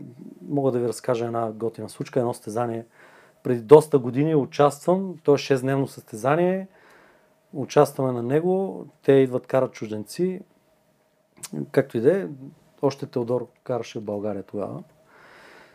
Той се състезава, аз също състезавам, той се състезава много повече от мен на въпросно състезание. На едно качване, тогава моторите не бяха толкова модерни, трябваше да мешаме бензин с масло. На едно изкачване аз спирам и почвам да го гледам как да го кача и по време от гората се появява Теодор и почва ми говори на английски. И ми обяснява как му свършил бензина, ако имам на масло, да ходи да заради една бензостанция. И аз го гледам така. А той въобще, той в бързината, в концентрация въобще не съобразява, че нали, ние се познаваме. Не съобразява, че съм българин. Мисля, че съм някой от тия чужденците. И ми обяснява на английски. И аз в момент нали, му казвам, «Е, чакай бе, ще дам масло. И той такъв съсед, на... приземи се малко. И вика, извинявай, извинявай, вика, не те познах. Викам, ето ти масло дадох му, отиде, зареди си момчето и си влезе нали, в гората. Да си кара, но имаме доста култови случки. Те винаги свързани с падане, с летене на мотори, с преземяване на тия мотори на, на кормила, на опашки, на каквото се сетите и събиране на части. С Чавдар, като бяхме Аз това сега се опитвам покрай тебе. м, Как беше района? Горна бай? Да, горна баня. И си спомням един мотор, събраха и снадиха, може би, сигурно 7-8-10 въжета и го изтеглиха вертикално един мотор, поне 20 метра нагоре. Вързаха го отдолу, с надени въжети, отгоре дърпа, дърпат и го качиха като на асансьор. Да, да, да. Така е, така е. При ендуро това е нормално. Абсолютно нормално е и не ни прави много впечатление. разкажи някоя ситуация, където си бедствал. Ма много да си бедствал. Тежко. Ами, тежко бедстване, по принцип тежко бедстване, може би е свързано буквално с а, това си оставиш мотора. Случвало такава случка, да, случвало ми се такова нещо. А, тегли ме на май и го заряза. На едно състезание, да, на едно състезание. А, беше в Казанлък, беше в Казанлък, Стара планина. Стара планина, лятото, невероятна жега. Караме самия трак, разхождайки ни по планината, в едно дере попадаме. Аз, понеже карам доста по-назад, доста по-назад, по-бързите момчета вече са минали, качили са кал върху камъните и всяко преминаване на камък изисква много повече усилия, отколкото като е сух камъка. След може би един час проби, опити, бутане, носене, накрая просто бях оставил мотора и си бях тръгнал. Бях си тръгнал, вървях около 30 минути, докато намеря охват, да се обаря на организатора, да му кажа, че съм зарязал мотора и повече въобще не мисля да се занимавам с това нещо. После размислих, върнах се, върнах се, взех си мотора, добутах си го, излезнах. Излезнах, организатор през това време ще е организирал спасителна акция. Естествено ми се накара, защото не е правилно, нали? Това нещо. Имах също случка, в което си бях качил едно клипче, пак на едно стезание. Пробвайки, тогава вече карах по-модерните мотори, TPI-ките. Карайки на стезанието ми отказа бензиновата помпа, отказа ми бензиновата помпа, мотора остава, той просто е мъртъв, той не може да запали, нищо не може да случи в гората. Ядосах се, пуснах си телефона, почнах да ги псувам доста, почнах да ги псувам, качих си го това нещо, те после доста от приятелите след това ме подиграваха. Аз доста ги псувах, самата марка мотори и технологията им, защото карбураторната няма помпи, няма електроника, спрели да се движи буталото, спира карбуратора, нали? В смисъл спира смукването, докато Да. при TPI-ките не е така. И общо взето случки в гората винаги има и в момента не мога да се сетя точно конкретно, но има много, много има. Те, да беше една-две, ще, ще да ги помниш. Ами, всяко неделно излизане е свързано с случка. Винаги има някоя случка, която е която, дето се казва, неделята я държи под напрежение. И после, цяла седмица, примерно, вървят базици, майтапи и, и така. Интересно е. Определено интересно. Аз нямам търпение да се кача на ендуромотор. Трябва А да добре, пробва. ти какво караш, освен ендурото? Ами, освен ендурото, карам едно BMW, един Adventure. Карам, който, силно казвам, карам. Тази година не ми остава много време да карам. Сашка навъртяхме едни 20-30 хиляди км. Да. Не, по-скоро, по-скоро имам едни 300 км за целия сезон, което е срамно малко. Е, пак е добре, аз съм Да, срамно 80. малко. Да. А, доскоро притежавах а, Kawasaki 14 уникален мотор. Много му се кефех, много го карах с, така, с голямо щастие го карах. И с него си пътувах така доста често вечер си излизах да си го карам. Но точно поради липсата на време, ангажиментите ми към ендурото, се наложи да го продам и да си оставя само адвенчура, като мотор, който мога да го ползвам като Dual Sport. Например, да, да се кача от тук до Мургаш, примерно с него, в същото време да отида до съседна държава и така нататък, но винаги гледам, когато имам възможност да карам и асфалт. Харесва ми много. Харесва ли да караш асфалт? Харесва ми да карам асфалт. Малко странно може да прозвучи за някой, но обичам да карам сам. Карал съм с групи, карал съм с а, мои приятели, пътешественици, но харесва ми да карам сам. Не се съобразявам с никой, мога да карам с темпото, с което аз реша, мога да карам по начин, по който аз реша, мога да спра където аз искам, да видя, да снимам, да обядвам, да вечерям, да спа където аз реша. Не ме притеснява да карам абсолютно сам и дори ми харесва. Разтоварваме да съм независим. Да, защото така не се съобразяваш с никой реално. Мога правиш каквото Да, искаш. да, така е и много хора това ги притеснява пък да карат сами. Мен не ме притеснява. Би ли карал на писта? Това е въпрос, който колегата би ти задал. А, И карал ли си на писта? не ме използвай като оправдание, искаш ли да разбереш? Ами не съм карал на писта, любопитно ще ми бъде. Според мен ще падам много. Много ще падам. На писта? Стойката, да, според мен много ще падам. Стойката на мотора е съвсем различна от както е на ендурото. Поведението на мотора е различно. Динамиката е различна. Грубо да кажем, завоя ще ми дойде по-бързо, отколкото при ендурото. Макар, че няма да имам проблем с реакцията, но много ще се пада там. Но не трябва да седиш вертикално на Да, не земята. трябва да се върви Ема ти все пак си карал по пътищата, това е същото смисъл, знаеш как се завива. Така е, но на писта малко по-бързичко се кара. Е. Динамиката е по-голяма. Да. Скоростта е по-голяма. И със сигурност е малко по-различно, отколкото Може би по-интересен въпрос ще е супермото. Супермото не съм пробвал. Не съм пробвал, може би ще е интересно. Защото той е доста складно. Та има техники, мога да като писта, на коляно, можеш и с кръка да влизаш към завоя. Да, но сега се сещам, мой приятел има супермото, кара супермото, състезава с супермото също и си кара в ендурото. И той казва, че не е много лесно. Не е много лесно супермотото. А, че не, не. То Навиците, всеки... да, навиците от Не, аз ендурото карал... пречат до някъде, да се получи точно чистото каране на супермото в Ами по-различно. този вариант. То е много особено супермото да го Да. караш. И стойката му е много особена. Ти трябва хем да си отгоре, хем да си пуснал крака, хем Да. да, го натискаш, хем да празаляш. Да, което означава, че всеки спорт, дори мотоциклетен си е коренно различен и си иска своята Но специфика. пък аз, примерно, след като карах ендуро, защото карах първо писта, почнах карах и малко ендуро, после карах писта, повече, нали? Преди му съм карал писта, карах супермото и после като се върнах на писта, писта ми се стори още по-лесна, след като карах супермотото. То ми даде много. Да. Да, Може би. Макар, че коренно различно като стойка и като начин на каране. Може, да, възможно е техника, стойка и така нататък да помагат. Но след ендурото може да ми е трудно писта. Трябва да опитам. Аз сега мисля да се връщам към ендуро, но по-скоро към по-големите ендура. Не знам, харесал съм си Тенере 700. Какво мислиш за това? Ами, доста е силна рекламата на ТНР. Заради Пол Тарес. Да, те наблягат много на това нещо. Да, Показват, на пол. по-скоро искат да покажат, че Е мотор през на- всичко може да мине. Да, и че е мога да се кара като малък ендуробайк. Да, Като така е. примерно 300 TPI. Така е, но при тези мотори, при тях а, се гони вече друго. Там проходимостта, окей, има я, но примерно казано, ако тенерето го натовариш с определени килограми, за да пътуваш примерно от тук да отидеш до Адриатика, нали, не мога да тръгнеш само с парите в джоба и каската. Габаритите са малко по-малки, седалката му е малко по-тясна. Натоварвайки го с куфари, самия мотор хора, които са карали, съм чел техни пътеписи, казват, че е малко по-нестабилен. Примерно, BMW-тата ги ползват масово, защото е по-тежък мотор, Да. ляга по-стабилно на пътя.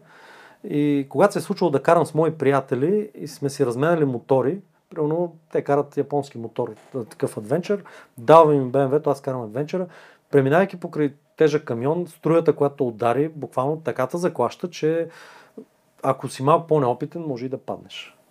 Или влизайки в някакъв резонанс, губиш управление и пак да се занитиш някъде. Така че там мотора си е доста важно нещо, заради положение на стойка и така нататък. Тенерето е хубаво нещо. Доста ги карат напоследък, гледам са много популярни. Даже четох пътеписи за българи, които бяха стигнали доста нагоре, се бяха качили на север наскоро. То Павлин жена- от другия Да. най-известния канал за чуждестранните, но хора може да не знаят, че той е българин също. Да, карат също едни варненци бяха ходили до Грузия. Те даже караха изцяло офроуд. Караха и бяха с такива ямахи. И ако им гледа някои клиповете и снимките, може би ще се очуди, че те асфалт даже не бяха снимали. Така че всичко зависи от това какво, какво имаш в главата като бръмбари. И какво ти говорят те. Но Пол Тарес е... Да. Да. Има хора, които с Honda Cup обикалят света, примерно. Да, да. Има и такива с Ямахи, с Хайбуси обикалят света, примерно. Закъсва в Африка с някакви Хайбуси. И има и жени с карахите, да. Добре, де, то, то човек как, как го кара този мотор така като малък мотор? Много техника има. Много е учил тази техника, балансът му уникален. Има техника да го държи този мотор. А той се състезава в класа с малките мотори, с нормалните ендуро мотори. да, да. Ма не е в класа на този. Не може да кара, да, не може да кара в профитът. Все пак мотора не е подходящ за такива неща, но показва страхотни резултати за... Той в такъв реално голям кара в един клас по-надолу от а, то- то- Да, да, то- да. Буквално. Но кара по едни и същи състезания. Буквално, буквално и се представя доста добре. За такъв голям струк се представя страхотно. Той си е огромен струк. Да. И той си ги другите човек. Моторчета. Ти Да. ли си какво прави този човек? В смисъл, сега нямаш интернет тук. Ти ти, защото не ти работи интернета. И Да. не мога да покажем, но човека е... Да, той има едно много популярно клипче от Есберг тази година на едни корени, които тези, които са минали при него, са го изкопали това нещо, представлява една огромна дупка. И той това нещо го прескача с въпросната Ямаха. В интернет, да. На кой интернет си? На кой интернет си? Кой? 13-2, пример. Аз съм на 13, но аз нямам да... Дай, дай някой интернет. Дай на Lotus паролата. Или на 13.2. Да, на 13-2. Ето сега ще се появи интернет и мога да го. Напиши паролата. Дай. И има доста култови клипчета с него, които клипчета... И последното му The Seeker, последното три, където прелита ни планини. Да, да, неща, да. е да. нещо Маха много наблягат на това нещо. А, вече имаме интернет. Ти просто ми сложил грешния интернет, бе, Не, човек. напротив, те са Всеки- на един и същи. Всеки път е това. Всеки път нямаме интернет. Гледай сега какъв хубав интернет имам. Чай, че имаме Е, реклами. просто скъпи ти лаптоп пак е Чай, бе, забавящ. че имаме реклами. Не, интернет ти е проблем. Чай, тук трябва да пофалим Тити. Да. Смени лампите. Вече имаме по-хубаво осветление. С Супер. чисто нови лед лампи сме. Остави да сложим и ти отзад. Остава да сложим ти отзад, които съм ги купил преди 3 месеца. И а, телевизор пуснахме по-дълго видео, за да не прекъсва. Ще пуснем още по-дълго видео, за да не прекъсва изобщо. Чай Браво. са. Тук съм пуснал и а, други видеа. Бях заредил. Ма да намерим Полтарес. Да, има. Ние показахме ли го по- има. Показахме ли го Полтарес в някои от предишните видеа? Май не. Не, аз не съм срещал, сте го показвали, но А, може би с някой си говорихме, ама не помня кой. Е, това е Полтарес. да. Ето това е последното в Испания. Където и Да, Теодор го спечели също, реално. А не, тук не успя да го Не успя ли да го спечели. Не, спечели? тук Мануел Литенбихер. тежък мотор. Колко килограма е това нещо? Ами със сигурност над 150. С всичките улекотявания. Всичко, всичко около него е 300, 400 някакви такива други. Да. 300 кубикови двутактови са около него, които гонят около 100 кг. То е 50-60 плюс само на... Да, на мотор. Да.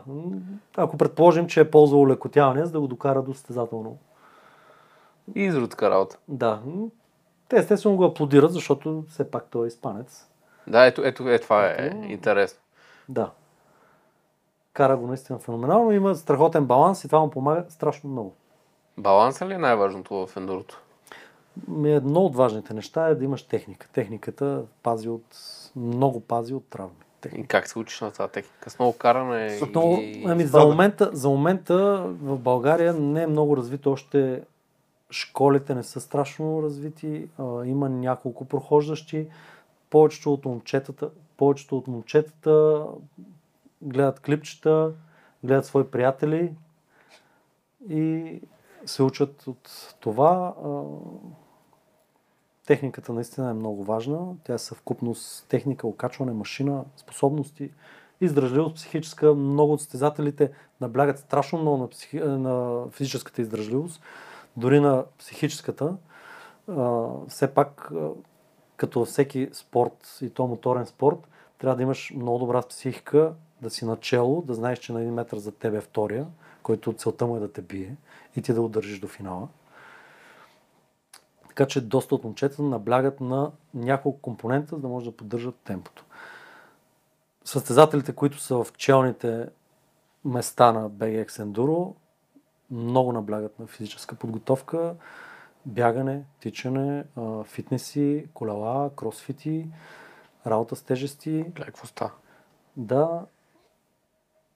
Добре ли е? извънзе- Извънземни неща. Извънземни неща прави. са, да. Да, така че нашите състезатели вървят доста така добре се движат и с идеята е да настигнем световните.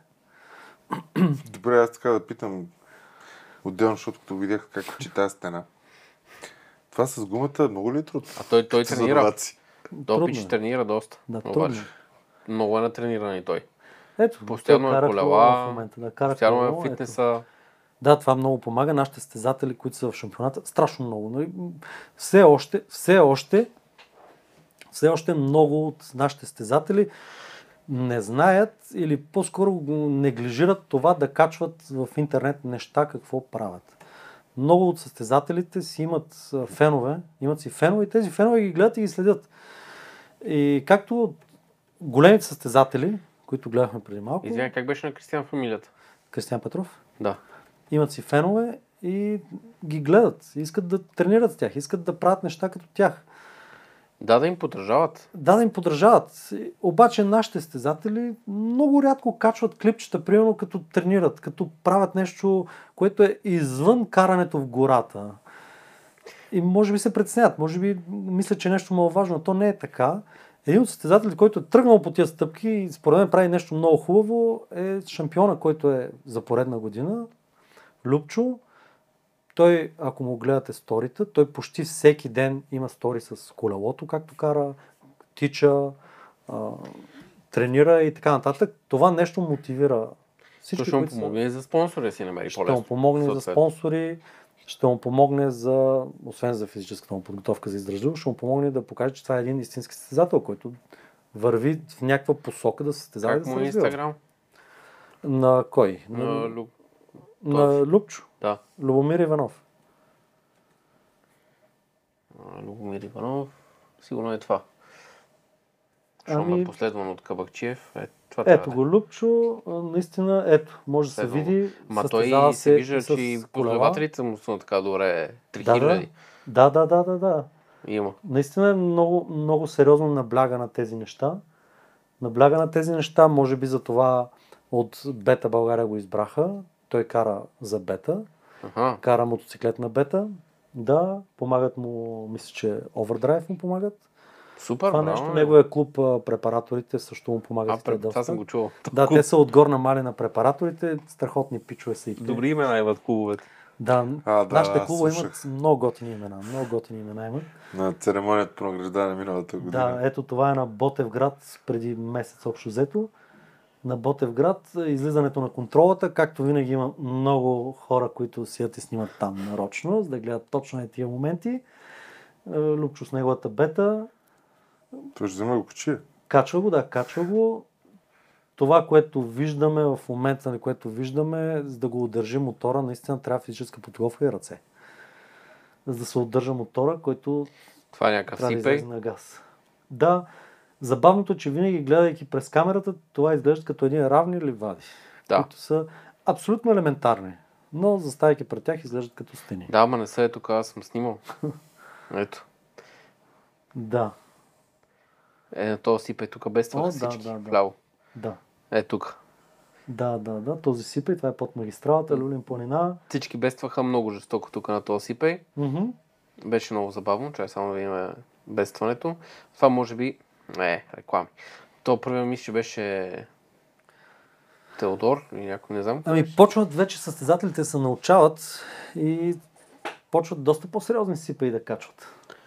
Не е бил той. Но този сипей беше кофти, защото нагоре имаше изхвърляне. Да, Тук аз веднага виждам и друго нещо, което ти спомена, че първите имат доста хубаво предимство. Имат, Е, Преди имат. да е изкопано, Първите имат наистина много има готино и много, коловози. Много такова предимство пред другите, преди да е изкопано, преди да е с коловози, преди да има буквално као върху Добре, ако трябва ти да а, отбележиш някакъв прогрес и тръгнеш от задните редици. това не е ли как трънка? стига до предните? Това е нещо по-трудно. Това е май точно трънка. Трънката се състезава с 94-ти номер. Това е май точно той. Да, възможно е той. той тези сипа за него са елементарни. Ето. За него са елементарни. Той ги качва като... Може би даже и да не го усетил. а, А ето наз- Кристиян. Да, Не, назад. не е Кристиян, това е някой Да. друг. Това беше Руслан Цветанов. Той е пак Буховската школа, т.е. това Да. е за горе с скок, но Буховската школа са така. С скок. Да, назад наистина много трудно да се кара. Тези, които обаче са добри и способни, успяват да минат напред. Случвало се, поне при мен се е случвало коловозите, които са в задните редици, да достигат до половин метър. И като влезе мотора в този коловоз, той няма излизане, той се закопава просто. И се тегли от двама, трима, четирима, петима. И Ой, колкото тук беше има- забавно и тази серия беше забавна тук. Да, Сега вече състезание май няма в Горна баня. няма в горна баня състезания. Антони направи няколко. Направи няколко. Те бяха към шампионата. Да, а, това е затворено трасе, така не изглежда затворените трасета, различни препятствия. Дали ще са камъни, гуми, дали ще е една яма пълна с вода, дали ще са скокове, които са предвидени, дали ще са ветрила от дървета. Дали, примерно, организатора, Тук е не- това оцелява- беше О. Стоян Пачерозов, който Да. кара много атрактивно и си изтърва мотора. А, това е точно стезание на Горна баня, на купуваме горе. Да, тук беше забавна. Да, мисля, че това не е Стоян Пачерозов, това е някой от нас, от нашия отбор. Ето, когато не се преценят правилно, нещата се получават точно такива падания. И летежи на мотори, падания и Много е забавно. доста, доста атрактивни ситуации. Но, както виждате, състезателите направо става и почва да кара. При него не е проблем падането. А в гората, по време на състезание, колко примерно се счита за етично да видиш, че някой нещо пества или се забави в даден момент и да минеш покрай него? В, С- в правилника имаме записано правило, което оказва, че ако видиш състезател, който е паднал и който има нужда от помощ, особено ако е живото застрашаващо, задължен си да спреш и да му помогнеш, като времето, за което си му помогнал, това се вади от общото ти време. Ако си останал час, два, три, това ти се вади. Че това не си е дала вера, даже си почиваш малко. Ами не, защото ситуацията е стресова. Почти винаги е стресова ситуацията. А, така че не е много хубаво да се случват инциденти в гората. Не, имам Но- предвид, виждаш, че някой нещо там се Има колегиалност, спре да, има примерно колегиалност. покрай него, леко чукнеш го, бутнеш го. Не, това са нормални неща. Това са не е нормални проблем, неща. Не, ти не да, е го- да проблем. му помогнеш той да тръгне по дерето надолу. Не, не, дори, дори колегиалността на стезателите стига до там, виждайки някой пред тях, че обърка трака, да му свирне, да му бипне, да му посочи, че бърка и да го насочи към Мгм. лентата. Има такава колегиалност, спортсменство винаги има в този спорт. Само тези, които са първи и гонят време, нали, при тях е малко по-различно, защото при тях Много са близки, вероятно. те са толкова близко, особено първите, те няма как да срещнат състезател пред тях, защото те повече са за тях в случая. Ако има състезател, те са толкова, как да кажа, професионални вече в това, което правят, че те нямат такъв тип падания. Паданията основно се получават от състезатели, които не са подготвени за това, какво ги чака в гората. И да видим тук сега. Това трябва да е трънката.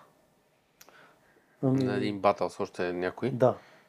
Това е Теодор с зеленото. И трънката. Зелен екип. Не, това е Димитър Митов а, Греща. А, Да, той караше при нас, изкара няколко сезона. Той много яко кара и той е ендуро. аха, а това е Кабакчиев. Това е Кабакчиев. Това е директен батъл. Хил клайминг изкачване. Да. Има доста интересни неща има в гората. Не, не е само каране, но трудно се виждат такива неща. Трябва някой, който да отиде да снима, за да видят и другите хора. На мен ми беше много интересно. Нашия общ познат. Геле, Да. Штуан Деца, като ми каза, че не трябва да връщам гъста. И аз му викам, как няма да връщам гъста? Той мотора тръгва да се изправя. Той викам, само щипваш съединител. И викам, искаш да се обърна ли? Той вика, не, бе, тя задната гума ще загуби сцепление и предните ще падне, няма да се обърнеш. Да. А, викам, тая работа, аз като стънтър не мога да я направя. Да, така е, така е. Има, има, е. има техники. Пробвах един път, усмелих се, прекръстих се, стана, не паднах. При двутактовите мотори е така, много се работи с съединител. Даже някои състезатели, които карат двутактови мотори и са минали на четиритактови, казват, че при двутактовия винаги правиш нещо. Даваш газ, натискаш съединител, спирачки, постоянно си с нещо ангажиран. Нали? Няма време дори деца вика да мислиш. Добре, то синител не се ли износва много? При... При двутактовия не се износва чак толкова много, той е почти винаги в процес на буксуване, този съединител. Торка на двутактовия е доста нагоре в оборотите и не натоварва чак толкова съединителя. А при четиритактовите вече е проблем. При четиритактовите въртящия момент е доста надолу. Там силата е доста, идва в ниските обороти и там съединител много лесно може да се запали и да замине.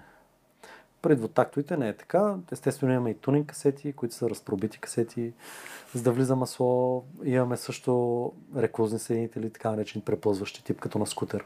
Съединители, където може да даваш газ и да връщаш гъста, той буксува, тръгва, буквално се държи като скутер.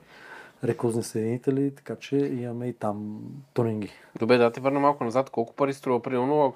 Е, сега аз искам хоби да се състезавам. Не, даже не да се състезавам, да си взема едно ендуро, което да е така прилично подготвено, да не страдам по пътеките и да ми е добре. 300, примерно някакво. За нов да купиш? И не. Втора употреба. Айде да за втора потреба и за нов. Добре, втора употреба, запазен на така добри часове, може да се намери между 13 и 16 хиляди лева. Коя година? Еми, 21 втора може да се намери до тия години. Такова да се гледа. Защото Да. това Това е става. за втора употреба. Втора употреба. Това става. Кратък въпрос. Колко е живота на един такъв мотор? Да, шум трябва да се гледа Много зависи кой го 2020, кара. 2021, Много 2022. зависи. Случва се на 3 моточаса двигател да блокира. О, Е, случва се и това Аз нещо. моят КТМ издържаше около 2 часа. Да, случва се, зависи от а, този, който го кара. Случва се да изкара и 700 часа. Така че много зависи как се кара и как се поддържа и какви масла ползваш. Добре, Демек, да не си взимат хората или аз стар мотор.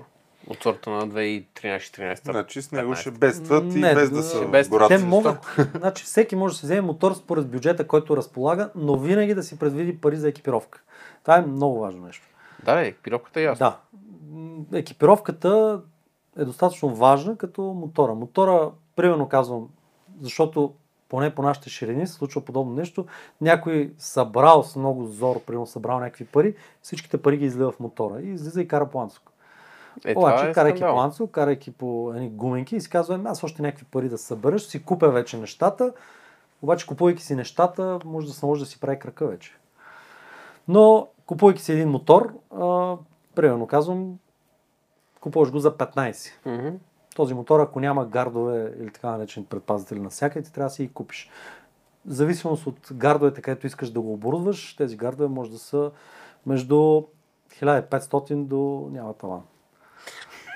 Да, може да стигне Харесва ми цената, как няма таван цената на мотора. за тунинга. Ако решиш, примерно, да имаш по-хубаво качване от фабричното, може да пробваш да тунинговаш фабричното, да понаредиш шимовете, да ревалнеш, примерно, амортисьора, да смениш клапа, например, на задния амортисьор, да работи добре, нали? Мога да оставиш там едни, примерно, 2000 лева.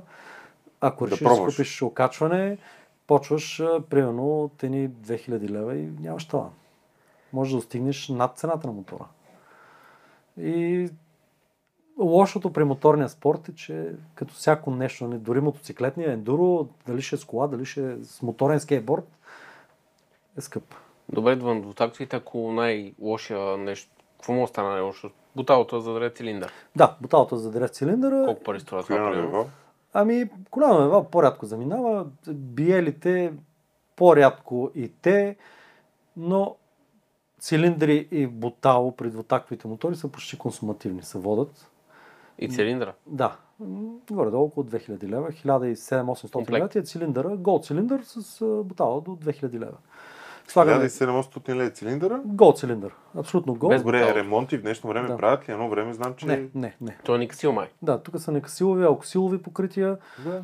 които покрития Не- не става нищо него. Не става. Едно време имаше някакви хора, които едно правят. време Да, в Холандия ризи. изпращат ризи, не, ризи, Не, изпращат в- цилиндрите, възстановяват. В момента е доста по-бързо да се слагат направо Нови. готови, защото има хора, които ги държат на склад. По магазините говорим, специалните магазини, които звъниш след 2 часа, ти е при теб цилиндъра, сгубяваш го до тактовия мотор и тръгваш. Демек, Да, пари, фършни да. 2000 лева. да, пари да имаш. В този случай да. Но има и друг пенис, че като се сгубяваш до тактовия мотор, до тактовия мотор се влияе много от надморската височина, как ще работи, от околната температура дори. Дори се влияе от каква гарнитура ще сложиш. И този, който сглобява, може да си направи примерно глупост. Ако не знае какво прави, сетовете с гарнитурите идват с няколко размера гарнитури.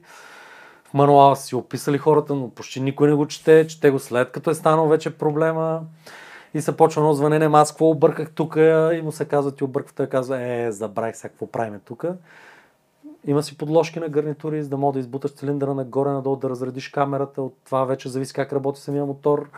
От това може да го направиш по-рязък, може да го направиш по-спънат и всякакви такива неща, които може да задълбаваме дни наред. Не ми се влиза в тази тежка Да. тема. Там е нещо страшно. Буквално. Както те слушам. Добре, къде може да се кара ендуро законно? Тренировка.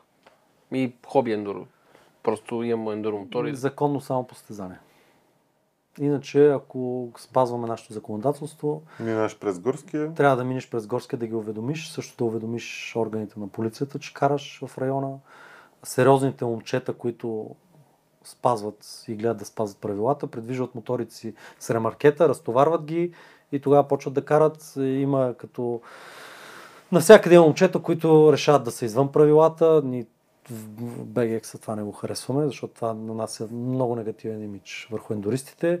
Карат по пътищата, правят глупости, карат на задни гуми, не спазват правила, не спазват знаци, създават проблеми. След това, нали, влизаме всички ендуристи под един общ знаменател, че сме лоши, че сме едва ли не вандалите на пътя. За да караш ендуро, трябва да има обособени зони. За момента няма такива зони. Повечето момчета влизат, карат гората и гледат да не пречат на хората по никакъв начин. Добре, сега, ако не е парк, пак не може да караш. Пак трябва да уведомиш горски. Със сигурност. Или поне да провериш дали няма дърводоби в района. Или... Дали а, няма, да, дали няма, примерно, ловна Ловци. дружинка. Да, дали няма това ловна дружинка. Не е ли защото- опасно да те отстреля някой? Опасно е, това е другото нещо, което на нас не е сериозен проблем. Ловците въобще не харесват, защото ние им плашим дивеча. Съгласете се, че той е излезнал, примерно след 4-5 месеца чакане, е излезнал на посия и минава някой ендорис през а, посията му и той да не му отива. Той Ами аз няма да види. как мога да работите в комбине, му съберете дивича. Можеме, можеме и по-съвестните отиват, разбират с дружинките, не карат техните райони. Но има и ловци, които правят много лоши неща, опъват бодлива тел на неподходящи места. Сериозно? Да, копаят трапове, в които слагат пирони, които са живото застрашаващи подобни неща. Случвало се е да подаваме сигнали, да срещаме ловци, които са попрекалили с алкохола и са въоръжени. Случвало се е да виждаме такива хора. А, случвало се е, нали, да създават предпоставки за много лоши инциденти ловците и И, правят това е го. гадно е. Това е много гадно. Да, правят го от гледна точка на това, че нали, ние Да. се бъркаме в а, ловната територия. Нали, Еме, което- то като опъне една тел, тази тел няма да я Ами, видиш. телта няма как да я видиш, особено ако е бодлива тел, намира се в храсти, На на някоя път. пътека, да, на някоя пътека, нали, случва се момчета да попадат през годините, да споменат, че са попадали на такива неща, да получават нараняване по ръцете, добре, че карат с нагръдници, да им се късат а, ризи, блузи и така нататък. Нали, това не е окей. Това направо мото обезглави. Да, може. Затова винаги трябва да има, според мен, поне някакво разбирателство. Ловците са излезнали да си правят тяхното хоби, ние излизаме да си правим нашето хоби. Ние няма по какъв друг начин да тренираме, освен да влезем в горите. Нямаме някакво специално място, така че гледаме да не се засичаме с тях. Ако забележим ловци, избягваме ги. Ако срещнем, случва се срещнем ловци, които ако са добронамерени и ни кажат момчета, имаме по сила тук нататък, не тръгваме по този път, обръщаме и се изнасяме максимално далеч от този район с идеята точно да не им прекъсваме и тяхното хоби. Така че гледаме да сме максимално а, разбрани с тях. Добре да е, що мотористите трябва да уведомят горските. Ловджиите те си ги Не уведомяват. знам, да, не знам как са там нещата, не съм ловджия. И аз не знам, а май си уведомяват, не знам. Със сигурност си имат уведомителни режими. Ни... То Може би също- заради това да са направили да уведомяваш горския, за да... То, същото той и с туристите. Ти другите. като турист, ако си ходиш и срещнеш ловджия, нека където си ловат, те мотори разстрелят като стоите гледай. Може да, вероятно. Шумнеш То, нещо... Трябва и като пешеходец да се обясняваш на горския вече. Ами човек, ти представи си, отидеш в някаква гора, има, има ловна група 15 човека, и те седят и дебнати, да, и ти минеш вероятно, за може би. храс и... Да, може би нали, ние създаваме шум с моторите. Да. примерно, ако караш колело, ти не създаваш такъв шум да, и не могат да те чуят толкова отдалече. по-скоро те трябва да се съобразят малко. Така е, Вероятно, да. на колело. Вероятно да, но, Да, си карам колелото и ще ме гръмнат. но ловците са доста по-рано в горите от нас. Ние сме, да кажем, примерно от 10 години. По горите те са, да кажем, 30, 40, 50. Значи е реално легално, само на състезание. Само на състезания. Някой, ако иска да Какъв кара... извода организирате повече състезания? Да. Организират се много състезания. В календара нямаме 6, с Купринка 7. Отделно се организират любителски. Ето сега Кристиан организира едно състезание на Своге. Помогнаха му там местния клуб, помогнаха му от полицията му помогнаха хората. Значи да кажем, че постоянно някъде, някъде се организира състезание, освен които са официалните от Да. шампионата. да организират състезания и така тези, които нямат ли, с лицензи състезателни, не са си изкарали документи, защото може би се чудат дали могат да карат, искат да карат и дали е това тяхното, могат да отидат да пробват на такива състезания, което след, следващата стъпка е да влезнат в BGX Enduro и да карат при нас шампионата. Да, ами... Да идват да карат в Да шампионата. идват да карат моторния спорт. А какво мислят хората, които срещате по пътеките и където сте карали за ендуристи? Ти ми каза по-рано, че те се сърдат. Сърдат се, туристите се сърдат. Особено ако се появим на места, където те не са очаквали. Разбирам ги и тях. Излезнали са в природата, на тишина, на чист въздух, да им бърбачат мотори. Наистина, нали, от тяхна гледна точка не е окей. Понякога се засичат техните пътеки, се засичат с нашите. Понякога туристи ползват пътеки, които са правени може би преди 15 години от атевисти. Те не знаят, че са правени от атевисти, но просто ги ползват пътеките. Но самите горски хора, имам предвид мотоциклетисти, ендуристи, атевисти, те няма по какъв начин да се предвижат от едно место до друго. и се засичаме. А, някои са добронамерени, някои се отдръпват, други открито проявяват агресия. Били сме свидетели на хвърляне на камъни, на пръчки, на колове. По на, вас? На псуване, да, псували са на... Заплашвали са на, с а, саморазправа. Макар, че ние буквално преминаваме и, и след две минути сме на няколко километра от тях. Нали, въобще нямаме никакъв досег с тях и никога повече няма да навият през деня. Така че не ни харесват много пешеходните туристи. Харесват ни единствено, ако се наложи да ги спасяваме и трябва да стигнем до тях през нощта, трябва да стигнем до тях. Ситуация, в която не може да стигне друг екип. Ти ми разказа за една случка с а, фалшива, фалшив сигнал, който се е оказал. Да, разбрах, да, разбрах през мой приятел. Разбрах, че наскоро е имало случка в Стара планина за фалшив сигнал за бедстващи хора. А, Дигнати са много институции да търсят пострадалите. В крайна сметка се оказа, че няма пострадали, просто един човек е подал фалшив сигнал. Аз през момчето, което ми сподели случката, ми сподели, че ендуристи са участвали активно в търсенето, проверяли са райони, проверяли са места, където а, основно може да се стигне с мотор и най-бързо да се стигне с мотор и ако има пострадал, да може да бъде извозен с мотор. Случвало се пострадали да бъдат извозвани, примерно с а, пострадали крайници, да бъдат извозвани с мотор до път, който вече да ги поеме линейка и те да бъдат изнесени безопасно от гората. Така че не сме много вредни. Понякога сме защо не полезни. сте вредни, даже сте си много полезни. Понякога сме полезни. Както каза по-рано в началото при а, издирването на Сашко в Перник, се включиха доста ендуристи. Да. Аз се включих там с дрон, но имаше и много хора с ендуромотори и офроудари. Да, мотоциклетистите... Защото терена беше кофти. Да, мотоциклетистите винаги са готови да помогнат. Винаги. Без значение от терена, положението, обстановката. Особено ендуристите пък не ги бърка дали е дъжд, сняг, дали е кално, не ги притеснява за тях. Даже това е добре. И окей. А какво мислиш за филтрирането на трафика и лейн сплитинга? Защото караш и пистов мотор Да. по града. Ами, според мен, доста трябва да поработим върху културата си на шофиране. И на моторите, и на колите. Много, много от водачите на МПС-та не виждат мотоциклетистите, нямат въобще абсолютно никаква представа за какво са им страничните огледала. И ако се случи случка, почти винаги оправданието е не те видях, макар че мотоциклетистите запалват всички възможни фарове. Някои даже дигат и шум, за да ги чуят. И според мен още сме малко далеч от тази култура, в която много хора ще разберат, че най-лесно в трафика могат да се предвижат с колело, с скутер, с мотоциклет, да свършат работата и да се изнесат от центъра, да се изнесат откъдето са тръгнали. И мотора като цяло е доста удобно средство за предвижване. Може да си свършиш доста по-бързо работа, да замърсяваш по-малко, да замърсяваш по-малко, да не вземаш толкова много паркоместа и да не пречиш толкова много на трафика.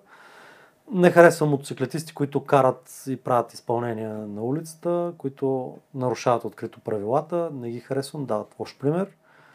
И по някакъв начин петнят всички други мотоциклетисти.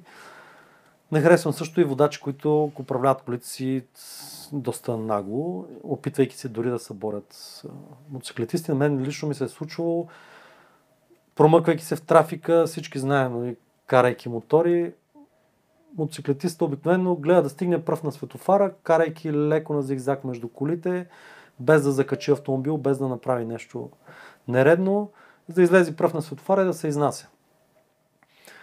Аз съм бил свидетел как МПС-та са ме запушвали, буквално буквално те ще се ударят, само и само да не запушат, да не излезна отпред. И на което аз така странно ги поглеждам, те ми показват едни движения с свити пръсти, с един изпънат, което малко ми е странно, нали?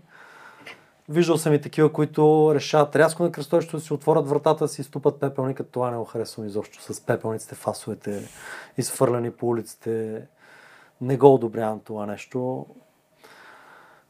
Въобще не мисля, че може да идва някой колездач, мотоциклетист, скутерист и така нататък и той случайно да им отнесе вратата и да влезне при тях вътре. И винаги репликата след това не те видях. Случва ли се такова нещо? Случва ми се да ме отварят врати. Може би от ендурото вече имам така доста добри реакции. Според теб това нарочно е било. Не, според мен въобще не мислят Без- какво става за обикалящия ги свят около Не тях. назад. Те, Да. те разсъждават, че зоната им на комфорт е автомобила и всичко извън тази зона на комфорт не ги интересува и не ги закача. И те тази зона на комфорт гледат си я държат окей. Примерно не иска да му мериши на фасове и свърля си фасовете през прозореца. Нали, не го интересува, че това нещо може да замърси на хората около него. Те не го разсъждават така. Значи ме цели с фасове, като си ги хвърлят през прозореца. Да, и... случва ми се и бутилки да ми мятат по мотора, което е странно. Не ги харесват. Определено някои хора не харесват, докато отивайки в една Гърция, виждат, че пълната държава се движи на скутери лятото и това е нещо напълно нормално. Мгм. И не е нещо страшно. Както и други държави. Италия, Испания, топлите основно се движат на мотори. Но пък съм забелязал, че последно време все пак има хора, които правят път. Има хора, които правят път, аз Да. винаги ги поздравявам. И аз поздравявам. минавайки по Махам тях, кимам, да, правя махам нещо. кимам, давам им знак, Точно така, така. Да, Да, да, да, махам, кимам, знак, само дигам тази тук пръсти. да разберат, че съм ги поздравил, нали, и съм оценил това, което са направили.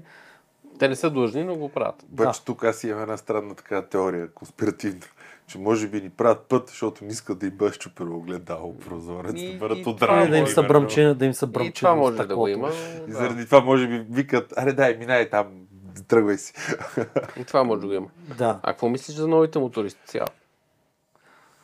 Новите мотористи имаш преди прохождащите. Да.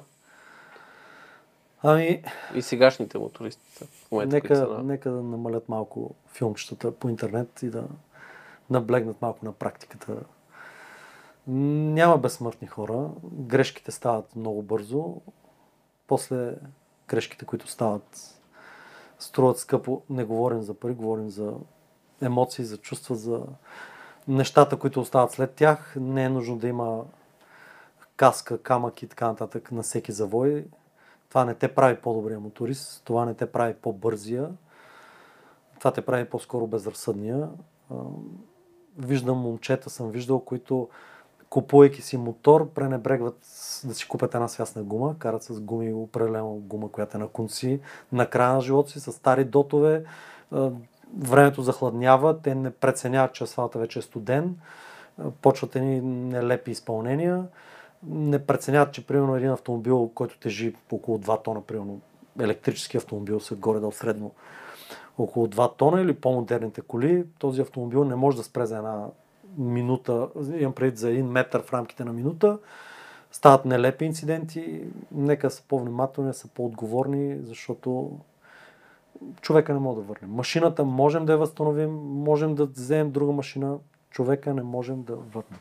Тук, може би ми стана на мен интересно, а как стои този въпрос прехвърлен в гората? С новите, защото там а, не трябва да се пазиш от никой, там разчиташ на собствените си умения, плащаш за собствените си грешки.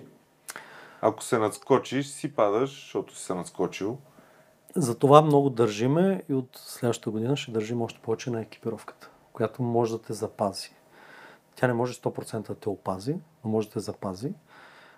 Винаги казваме на момчета да карат с разсъдък, да карат с мисъл. В гората нещата наистина са също проблемни, защото там една грешка също може да струва скъпо. Новите момчета, които идват, говориме с тях или поне тези, които появява се един такъв момент, който той е бил много преди мен, който ще остане много след мен.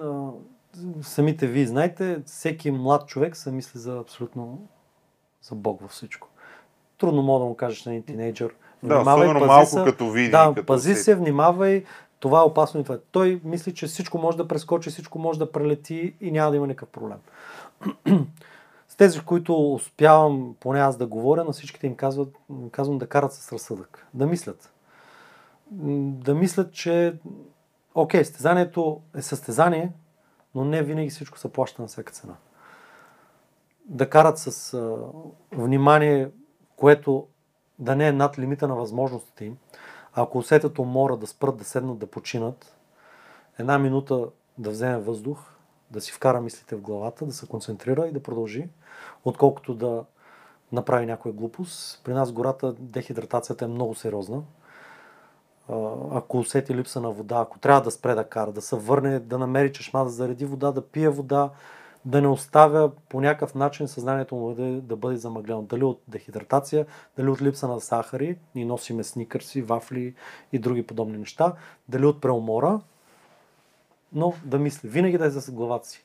Ако наистина прецени, че се е преуморил, по-добре да се откаже. Има още едно състезание. Това не е финалното състезание. Има още едно състезание. Следващата сезон има. Има следващата година. Но да не прави глупости. Защото там го чака. Там го чака някой. Винаги го чака някой. И Говорим това много с още, че ако стане инцидент, общо взето и вие го отнасяте. Да. И, и конкуренцията му, и хората около него, и съотборниците му. Не е приятно. Не е приятно. Не е приятно. Наистина не е приятно. Много са а, така лоши нещата. А, Надявам се момчета, с които говоря и му обяснявам тези неща, ме разбират по правилния начин, да не ме разбират като човека, който ги наставлява, който опитва да ги кове или да им казва какво да правят живота. Казвам го на всичките съветите, които им казвам, и казвам гледна точка на това, че трябва да карат с разсъдъка си, да са с главата си, винаги. И трябва да внимават. Това, което каза за водата, освен вода, какво друго се слага в тия раници? Всеки носи, всеки носи различни неща. Случва се, Монстъри, случва се хора да носят дори сашуари, които не знам какво ги правят гората. сушуари. Да, случва се такова нещо. Го правят сушуари. Не знам. И ние не знаем. Случвало се да носят. Някои са носили, като са почнат пълен набор инструменти. Чукове, отверки, клещи, тел, свински опашки. А, Аз ще ти кажа, най-вероятно на предишния кръг е бедствал, сериозно. или може би е имал проблем с косата и а, искал да си дооправи прическата, финиширайки първи, примерно. Носят се всякакви неща. Вода задължително се носи. Хидраторите варират от 1 литър до 3 литра като много често не, не стига водата и се налага да презареждаш. Презареждането става основно на контролите. На контролите са ни, в зависимост от терена, състезанието, контролите може да са физически, да има хора, които там да седят с текове вода, може да е контролата чисто виртуална по GPS, да не засекат, че сме там. Има ли контрола физическа, тя обикновено има вода, или поне се надяваме да има. Тази вода се зарежда, слага се в хидратора, пиеш вода. Каза GPS, това е едно от нещата, които е почти задължително за тия Да. състезания. Да, за да участваш в BGX Enduro, трябва да имаш GPS, да знаеш да боравиш с него, да го четеш правилно. Не GPS да сочи наляво, ти да тръгнеш надясно и да се обадиш на организатора и да кажеш, «Ами аз се загубих, ма не знам къде. Защото траковете са по GPS. траковете са основно по GPS, Всеки слагат се и сам маркери. GPS. Всеки сам си купува GPS-а, трябва да си подсигури батерии или захранване. Има вариант, в който да го захраниш през кабел, през акумулатора. Носят се резервни батерии в раниците, носят се сладки неща, носят се хидрогелчета, които са, ползват се масово от колездачи. Някои ползват дори разтворени витамини. Магнезия се ползва страшно много крампи, има страшно много в гората. Ползват се още инструменти, както казахме, и горе-долу това е една раница, която се ползва. Някои дори носят и дъждобрани, ако завали дъжд. Колко, Всеки, е, само да допълня, всеки гледа раницата му е максимално лека. да, колко пари струва гордо един GPS? Един GPS струва втора употреба между 300 и 500 лева, нов а, 500 лева до някаква стойност близка до 1000 и нещо, две.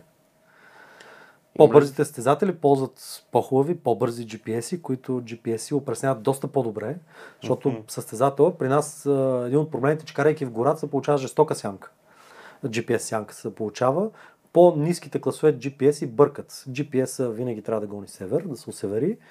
И е възможно GPS-а да се върти в кръг и той да се върти в кръг, без да се усеща какво се случва. Просто защото не може да си намери сателита. И това губи, той губи време. По-бързите състезатели ползват по-бързи GPS-и. В момента се ползват Garmin 64, серия 64, които са с външни антени, които са достатъчно бързи, могат да удържат на темпото на състезателите, без да имат проблеми с разлистването на гората, склони, с храсти и Гледам, че дерета. и ползваш каквото часовник са. Garmin. Часовника върши ли работа?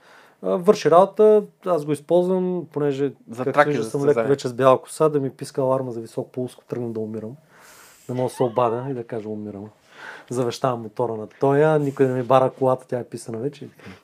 Е, Но е, такива неща. Часовници не ползваме. Нямаме време за такова нещо. Ръцете са винаги на кормилото. GPS се ползва и като спре GPS-а, гледаш луната, звездите, каквото е изграло пред тебе. Ако ти е познат района, питаш, примерно, срещаш някоя баба, да я питаш къде се намира еди какво си, коя година сме и така нататък. Нали, такива ситуации. Да, забавно. Тя тук са, каза, че имаш отбор. Да. Как се казва отбор? Hard Riders. Нали така? Да, карам за Hard Riders. Аз съм председател на Hard Riders. Отбора не е лично мой. Hard Riders е така, един от големите силните клубове. Клуб с много традиции. В него има доста хубави състезатели, доста добри момчета, които карат доста стабилно. Доскоро имахме даже и момиче, което, кара, което караше в Hard Riders, така че имаме общо взето почти всички класове сме имали. Сега в момента нямаме жена, която кара. Карат момчета в стандарт, в експерти, в профи. Имаме и в сеньори, които са 45+, плюс, които са възрастните. Те са най-забавни за каране. Това са бивши състезатели, които са навършили определена възраст, карат в този клас и там забавата е уникална. Значи не е късно за нас. Никога не е късно. Даже се надявам да направим и по-голям клас за по-възрастни. Така че да няма отказване от спорта. Е добре. Тук само да покажем, това е канала на Кристиан. Да. А, има канал в YouTube. Той каза за вашия отбор. Да, Кристиан е лицензиран към Hard Riders, клас профи. Той мина през всички класове, карал е стандарт, карал е експерт. карал и в Есберг. Да, тази година участва на Есберг, а, спечели виза за Есберг, това е пролога на Есберг. Този пролог, макар и да не личи, скоростта е над 100 км за да се класираш. Първите топ 10 се класират в секунда време. Теодор Кабакчиев също кара на този пролог. Той е доста по-напред, нали? За този пролог се избират специални гуми, специални пиньони се ползват с различна стъпка, специални мусове се ползват. И се- пиньоните с друга стъпка. да, с различни стъпки карат се. В гората се кара основно от 13 на 50, 12 А, на предвид, а, 49. геринга. Такъв тип, да. Тук заради скоростта... А пролог, що е разделено на пролог и не пролог? Ами Есберг е такова състезание, в което се в а, пролога се определят стартовите решетки. Там са Да, над 5 редици състезатели, в зависимост от класирането на пролога се нареждат нещо като. Купринка. Нещо подобно като Купринг. Или Купринка е взимала от Есберг. Да. Само, че ние заставаме 400 на една линия, а там са по-малко. Там са по-малко състезатели. Това е карането на Кристиян. Тук се гони максимална скорост, колкото е възможно повече. Пак на жаргон език разтягат се жилата много. Разтягат се. Много не се се късат, Така, разтягат тук се. е това, е, Разтягат се, това е защото се кара място, където ние сме, ние работехме. Да, е, това е пак 23 номер. Снимат го естествено хората. Както се вижда, контролата и публиката седят Ето, точно ето този велик човек трябва да го поканим в подкаста, мисля, че е много забавно. И от ста. И от ста, от Перник, Да. заповядай в подкаста. Да. Това, което изглежда качване, това е на Люлин. Тук е за зверско качване. Тук е един отвес, на този отвес доста мотори летяха надолу и Да. слизаха на части долу. Тук е забавно това, това видео, ако не сте го гледали, коментарите на Юцата и на Антони. Да, да, Ари, да. качвай се. е. Да, то обикновено контролите винаги викат, винаги викат, винаги си правят шоуто, винаги... Много е забавно. Да, има забавни неща от контролите. Ето, летят. Това е Искрен Генов. се качи направо. Да. Искрен Генов, да. За нашия отбор кара, състезава се, страхотно момче. Последните няколко години спря да кара много с колената за къса. Опа. Претърпя няколко операции. Ето така тръгва един мотор надолу, И И спирата. спира чак долу. спира долу и този мотор пали и се движи. Той е направен за такива неща и затова са всичките гардове. и там много често мотори на по една-две години изглеждат като прекарали някои световни войни. Ето още един състезател. Тук някой е паднал май. беше Драгомир беше преди малко. Който мина. Да, той е. Има, има паднали, има падат, стават. Това е част от забавата. Да, от тук искам да видя едни. Имаше много добри Да. преминавания. Антони също от нашия отбор не кара професионално. Трябва да почне да кара. Къде кара? Ми кара основно джетове. А, да. Да, Виждаме. или пробва Или с а, мотор да прекоси язовира. Прави някакви интересни. Да. Това беше Кристиян. Да, това беше Кристиан. Ето с джърсито на Hard Riders. А, е тук някой Да, падна таки- след това, ама пеша. Да, такива летежи имат доста често. По Мисля, гъс. че- Надолу. Да, 94-ти. 94-ти. И го варят с въже. Вадят го с въже. Няма да казваме кой е. Знаем състезателния номер. Да, да. А, ето мотор беше красиво падане, не го търся. Да. Ами, Почти се качи, ама не. да. И слиза леко надолу самичък. Да. Без, Лекичко. без водач си. Какво е тук? Антони се шляпа за главата. Нали, те- такива забавни неща са. Е, добре си едно такова падане надолу, този мотор не му ли трябва половин час, Не, части? не, най-често евентуално може да му е криво кормилото или да има така, Да, аз съм някой- виждал, като им е криво кормилото, бият му два шута и продължават. Да, или примерно да е спукана някоя пластмаса, качва се и продължава. Затова са ни всичките гардове. Затова са ни всичките гардове и тези гардове пазят много моторите. Спасяват Много? ги доста. Да, доста ги спасяват. Работят. Да, ето това е Десслав Цеков, 125 номер, също от нашия отбор. Той е един много професионален състезател, между другото, който а, на възрастта, на която е, дава много сериозен отпор на много млади състезатели. Ето това е пак Искрен Генов, това е Илян Кузманов, Те тук си бият по е тия. Трънката, Димитър Бият се тук по тия... тези траверси. Да, ето правят такива скокове. Това е, мисля, че пак Теодор. По-добрите направо прескачат препятствията. Другите ги минават така по, Да, Кажем, това мисля, че е Теодор. с по-ниска скорост, да. И винаги има подобни забавни случки. А, е, това видео търсех. Тук е съмразнатото цялото. Да, Най-интересните моменти. да. Но ето, стойката се вижда, винаги е кълчене върху мотора, ето мотора излита, Фърляне. хвърляне, Ой, Пясък в очите. Да. Най-често се кривят е, гайдите. Ето го Кристиян, който прави естествен полет 272. Е, приземява се успешно. Раницата, както виждате, му е доста натоварена. Това беше баща му, който му помогна. Така че всеки минава както може. Ето един излита мотор, който А, то се затъркаля добре. да, не мога да го разпозная. Аха, да, знам кой е. Красив мотор, да. Да. Знам кой е състезател. Не се ли случва да се разгублят, да паднат резервуари, нещо Не, не, не. Интересното е, че резервуара се държи, държи точно един централен болт а, 6 мм, който минава Да. през резервуара и го държи и се държи на страниците си отстрани. Но така е измислен като мотоциклети технология, че Няма проблем. няма никакъв проблем. Максимално компактни са, за да може, ако пада, превърта се и нещо такова се случва. това е на пистата при по-сериозни падания Е, беше- шарнири, предници, радиатори, двигатели, всичко излита. Ами тук в гората много често терена е мек. Еми да, но то това как засилва и се завърта надолу. Да, терена е мек. Тук беше страшно бедстване. Да, тук беше страшно бедстване. Тия момчета ги познавам също. Да не ги споменаваме, кои те ще се познаят. Те ще се познаят. Ето така изглежда един изкопан трап, който минали е с примерно- отминаване. Да, минавали са около 20 души, даже и може би 50. Няма минаване. И Да, да, виж. повече се буксува, както се вижда отзад, става се по-дълбока. Дупка за следващия. Отзад може да има състезател, който да яде пръст, камъни, каквото му сипят. да закусва с а, нещо от природата. С всичко. Да, с каквото му сипят. Това са затворените трасета, които привличат винаги страшно много публика. Да, защото мога концентрирано Да. да гледат. Да, и винаги е така доста забавно. Особено като Кабакчиев там. Е, Да, хората гледат е, тези неща, радват се на хората, които карат добре, състезателите, които карат добре. Има вече също доста от момчетата, които карат доста атра- атрактивно в профит класа и събират доста публика и си имат своите фенове. И тук трябва да отбележа, че Кабакчиев ще... Поканил съм го, трябва да дойде. Супер. И даже си спечелих калник от него. Еха, браво. Имам му предния калник.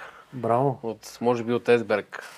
Да, в гората има беше щупил доста такива неща. и му имам предния калник, подписан от него, така че чакам го да дойде, тогава ще го покажем тук.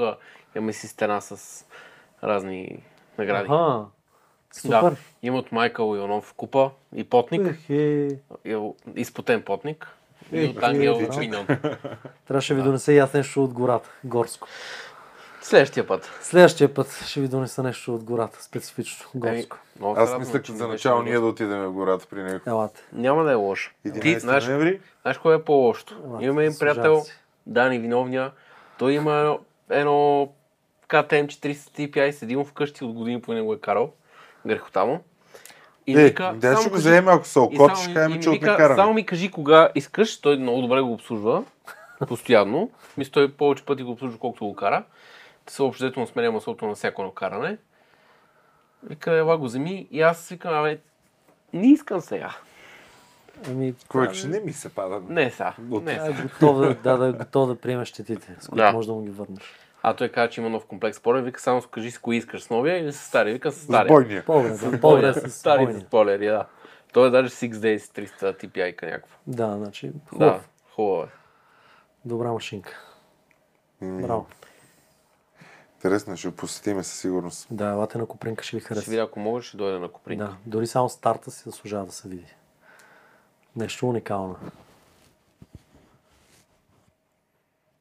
Ами, много мерси. Аз ни беше на за гости. поканата. Надявам се на хората, че им е било интересно. На Надявам се. лично ми беше много интересно. И на мен беше много интересно. Да им е харесало на хората и да се запалят поне малко. Някой поне да го запалим. Със сигурност. С це, но така си мисля, че някой ще се запали. Надявам се. Да. Ако не, аз ще се запалих. Еми, пак е нещо. Да. Чао. Ще те Чао. пръсна. Друг път. Това интернет, който си ми дал Lotus 1 за нищо не става. Разбираш ли? Човек, те всички са вързани Не. на едно. И какво Ама не? Lotus 1 не работи. Лотос. Айде, Знаеш колко пъти им прекъсваш? Еми, що от лаптопа? Не е от лаптопа. Аре сядай там. Не. Да ти покажа как се връзвам сега към лотоса. ти си виновен. Прекъсва, бе, човек, прекъсва и миналия път прекъсваш и сега прекъсва. Пусни го това на запис. Прекъсва ти мозъка с лаптоп. Прекъсва. Лотос 1 прекъсва. Лотос 2 не прекъсва. Ето сега ти пускам. Ама, кам ти? Добре. Това вече е десети подкаст. Имам ядове с интернета на Lotus 1. Само Lotus 2, как съм го сменил, нищо няма. Ма не, ето виж, връзвам се към... А, бега тук, Значи, прекъсва, бе, аз човек. изграждам мрежата, не може А, да са прекъсва, 6 бе. рутера. с- Ми Lotus 1 ти е пребан рутера. Гаден е рутера. По принцип, наистина, га, това е репитърч. А, какво стана? Ама си работи. Абе, прекъсва бе човек, той работи, ама от време време губи сигнал. С стария лаптоп как нямаш проблем? Имаше проблем пак с него. Винаги си имал проблем с този интернет. Ти ми даде гаден интернет. Ти ти ме преба, даде ми гадния интернет.